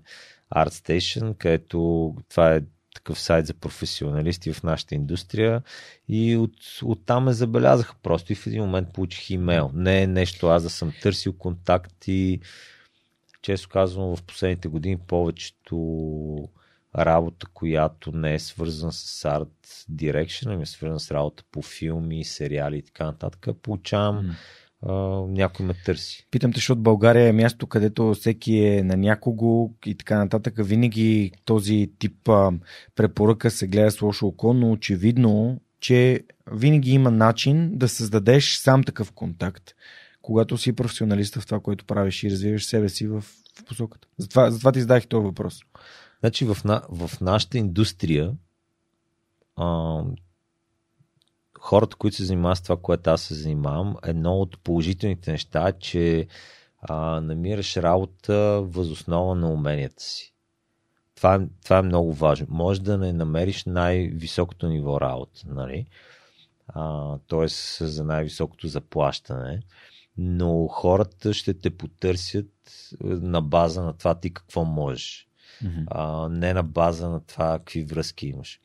А, съответно, когато започнеш да работиш с някой клиент, ти ако покажеш, че си добър професионалист и в същото време, че а, уменията ти да комуникираш също са добри и си просто готин човек за работа, а, тези хора ще те потърсят пак. А, вероятно, а, може да говорят с други хора от индустрията, нали? И в, крайна сметка ти си създаваш едно реноме на човек, на който може да се вярва, който е лесен за работа и който върши добра професионална работа. И връз, връзките се създават посредством работа. И нали, връзките помагат, определено. Те са така, да се каже, leverage, нали? те са лост, който, който ти помага. Но при в работа, когато аз работя, нали, съм много щастлив, че това се случва изключително и само на база на твоите умения. Няма парашутизъм и такива неща. Тъй като това са много големи компании, а, които въртят страшно много пари и те искат просто професионален продукт. Те не могат да си позволят да слагат на а, ключови постове за, за арт директори, за художници, за реж- режисьори, оператори. Не могат да си позволят да, да сложат хора, в чието умения не вярват, защото това им коства милиони и милиарди долари. Нали? Така че а, пак всичко е бизнес. И ако си добър в това, което правиш, може да се продадеш как трябва. Супер. Мисля, че едно да разгледахме. Мен ми беше много важно чисто професионално да разкажеш това с депресията също беше супер, супер ценно, което сподели и благодаря ти за това, защото повечето хора ги е страх да, да говорят на такива теми, пък това остава хората, които са в депресия, сега да си мислят, че са сами и никой, никой никога не е бил там. Да, аз, аз искам да, да, да добавя нещо. Значи, а, аз от ранните си години като Това записваме ли? Да, да, записваме. Аз в ран, ранните си години ам, като ученик и така нататък, аз освен тази депресия, за която ти говорих, аз имам страшно много комплекси. А, както между другото, много мои познати, които са израснали през 90-те години, когато тинейджските им години са били 90-те, са го преживяли това. А, тъй като 90-те бяха време на беззаконие, на М. разрушени семейства, на безпаричие и така нататък. На, при всеки останал то белек по един или друг начин. И, но аз тия неща не ги възприемам като минус. А, мисля, че Том Деблас, който е а, такъв много за хората, които не знаят, пак е много известен в граплинг комьюнитито, в джуджицу комьюнитито. Той каза, че не познава силен и мъж на място, който да има лесен път през живот. Така че аз тия неща ги им, имбрейсвам, нали, аз ги прегръщам тия неща. А, тия неща са част от теб и те те правят по-силен. Те сте изградили. Те, те, из- те ти изграждат. Аз благодарение на тия неща съм, съм изградил тази непримиримост в себе си, тая, тая борбеност, това, че аз съм, аз контролирам съдбата си. Ултимативен. Аз контролирам съдбата си. Велико. Фак е. Велик Няма, цитат просто. няма Джизус, няма Кришна. Аз. Да, ти си ти вярваш. Аз, аз също много вярвам, че ам, ние сме капитана на собствения си кораб и ние решаваме какво се случва. И тия другите неща, които ни се случват, ни помагат да ставаме по-добри и да взимаме по-добри решения. Но аз не, не искам да бъда жертва в живота си и да мисля, че някой друг е виновен за това, което се случва. Точно, точно това е. Това, нали, ако, ако влеземе в а, малко по а, така философски теми, но нали, може би няма да говорим за Ниче сега. Точно в момента. А, Нямаме време вече. Да, но, но бих, бих казал, че аз твърдо вярвам, че човек е а, човек гради собствената си съдба и а, въпреки че аз съм от много религиозно семейство, М. а, няма, да, няма, да, няма да казвам това е правилно, това е грешно, защото за, за някои хора а, има едно нещо, което е правилно, за, за, за други друго. Важното е това, кое ти дава сила към, към момент. Кое е това нещо, което те прави по-силен. За някои хора е религията, за други хора е вярата в собствените ти умения. И за, за мен е второто. Аз изградих себе си второто. Благодаря, че споделяш и аз също а, имам абсолютно сходни, сходни мисли а, по тази тема. И последният въпрос към епизода е как според теб да направим, да направим как според теб да направим България едно по-добро и по-щастливо място? Оф, много, много сложен въпрос. Ам... Аз често казвам, не считам, че съм най-правилният човек да отговоря на, на този въпрос. Ам... Аз а, като цяло с- съм особено с контакт, при контактите си с а, една чужестранна култура на работа, а, съм бил през годините много разочарован с това, което се случва в, в България. М- лично, лично според мен, а, ако има нещо, което аз, аз правя, за да, за правя България по-добро място, от една страна е това, че съм избрал си гледам децата в България. Това, че съм избрал да възпитам едно поколение и се старая да възпитам едно поколение, което да има ценностна система, различна от тая, която, в, която, тая, в която ние израснахме на времето, тъй като това, което направим с децата си в момента, след 30 години е бъдещето на, на нашата държава. Може би, може би това е.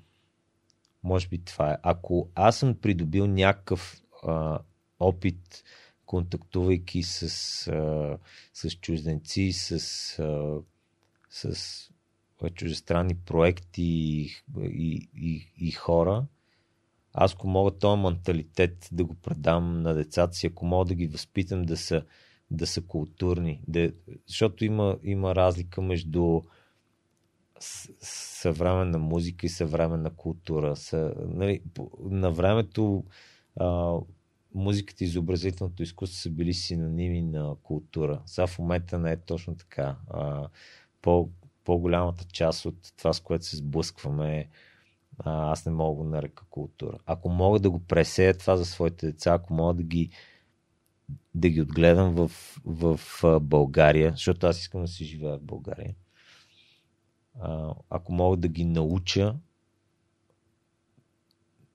на, на нещата, които аз съм разбрал, така че те след това да могат да ги приложат като ам, като фигури в, в едно съв, съвременно а, българско общество, едно българско общество на бъдещето. Това, това за мен е, може би, а, нещо, което бих могъл аз да направя. Супер. Христо Чуков, благодаря, че беше мой гост днес. Беше изключително привилегия и много приятно да си поговорим. Благодаря ти, Монка, за това, че така а, ме свърза с Христо. Нямам търпение да се борим заедно, като се завърнем в залата на Туисте Джуджицу. И разбира се, приветстваме всички, които биха искали да дойдат и да тренират с нас. В момента, между другото, има една седмица на пълно безплатни тренировки, така че може да дойдете, да опитате и съответно да прецените дали искате да останете. Може да видите и другия подкаст, който записваме тук студиото на свръхчовека, именно The Good, The Bad and The Twisted. А, подкаста на Twisted Jiu-Jitsu, в който си говорим за граплинга и нещата, които, през които преминаваме, които научаваме в джуджитсото. Това беше всичко от поредния епизод на Свръхчовека с Георги Ненов. Знаете, всеки вторник историите, които вдъхновяват, пристигат в любимата ви платформа за слушане на подкасти и в YouTube. Ако искате да подкрепите това, което правим, отидете на сайта на Свръхчовекът и просто в горния десен ъгъл натиснете бутона, бутона Подкрепи ни, където с малко, месечно или еднократно дарение може да станете един от хората, които са част от нашата общност, която се подкрепя и си помага а, да ставаме по-добри хора, да развиваме себе си и да минаваме по-лесно през трудностите, които живот ни изпраща неминуемо. Благодаря ви, че бяхте с нас през миналите 3 часа и до следващия епизод на Свръхчовекът. Чао, чао! Искам да благодаря на патроните на подкаст, на дарителите, които с техните месечни или еднократни дарения са ни подкрепяли в тези 6 години. Нашата общност порасна до над 250 души. И тъй като отнема прекалено много време поименно да благодаря на всички, хора, благодаря ви. Без вас това нямаше да бъде възможно. Искам да приветствам последните трима души, които са ни подкрепили, а именно Атанаска Колева, Кристина Гочева и Ивайло Чабаев. Благодаря ви, че се присъединихте към нашата малка, но спотена общност. Ако и ти, слушателю или зрителю, искаш да станеш част от нашата общност, моля те отиди на сайта на Свръхчовекът и в горния десен ъгъл намери бутона Подкрепи ни. Чрез него може да решиш по какъв начин ти искаш да помогнеш това свръхчовекът с Георги Ненов да достига до все повече хора като теб. Благодаря ти.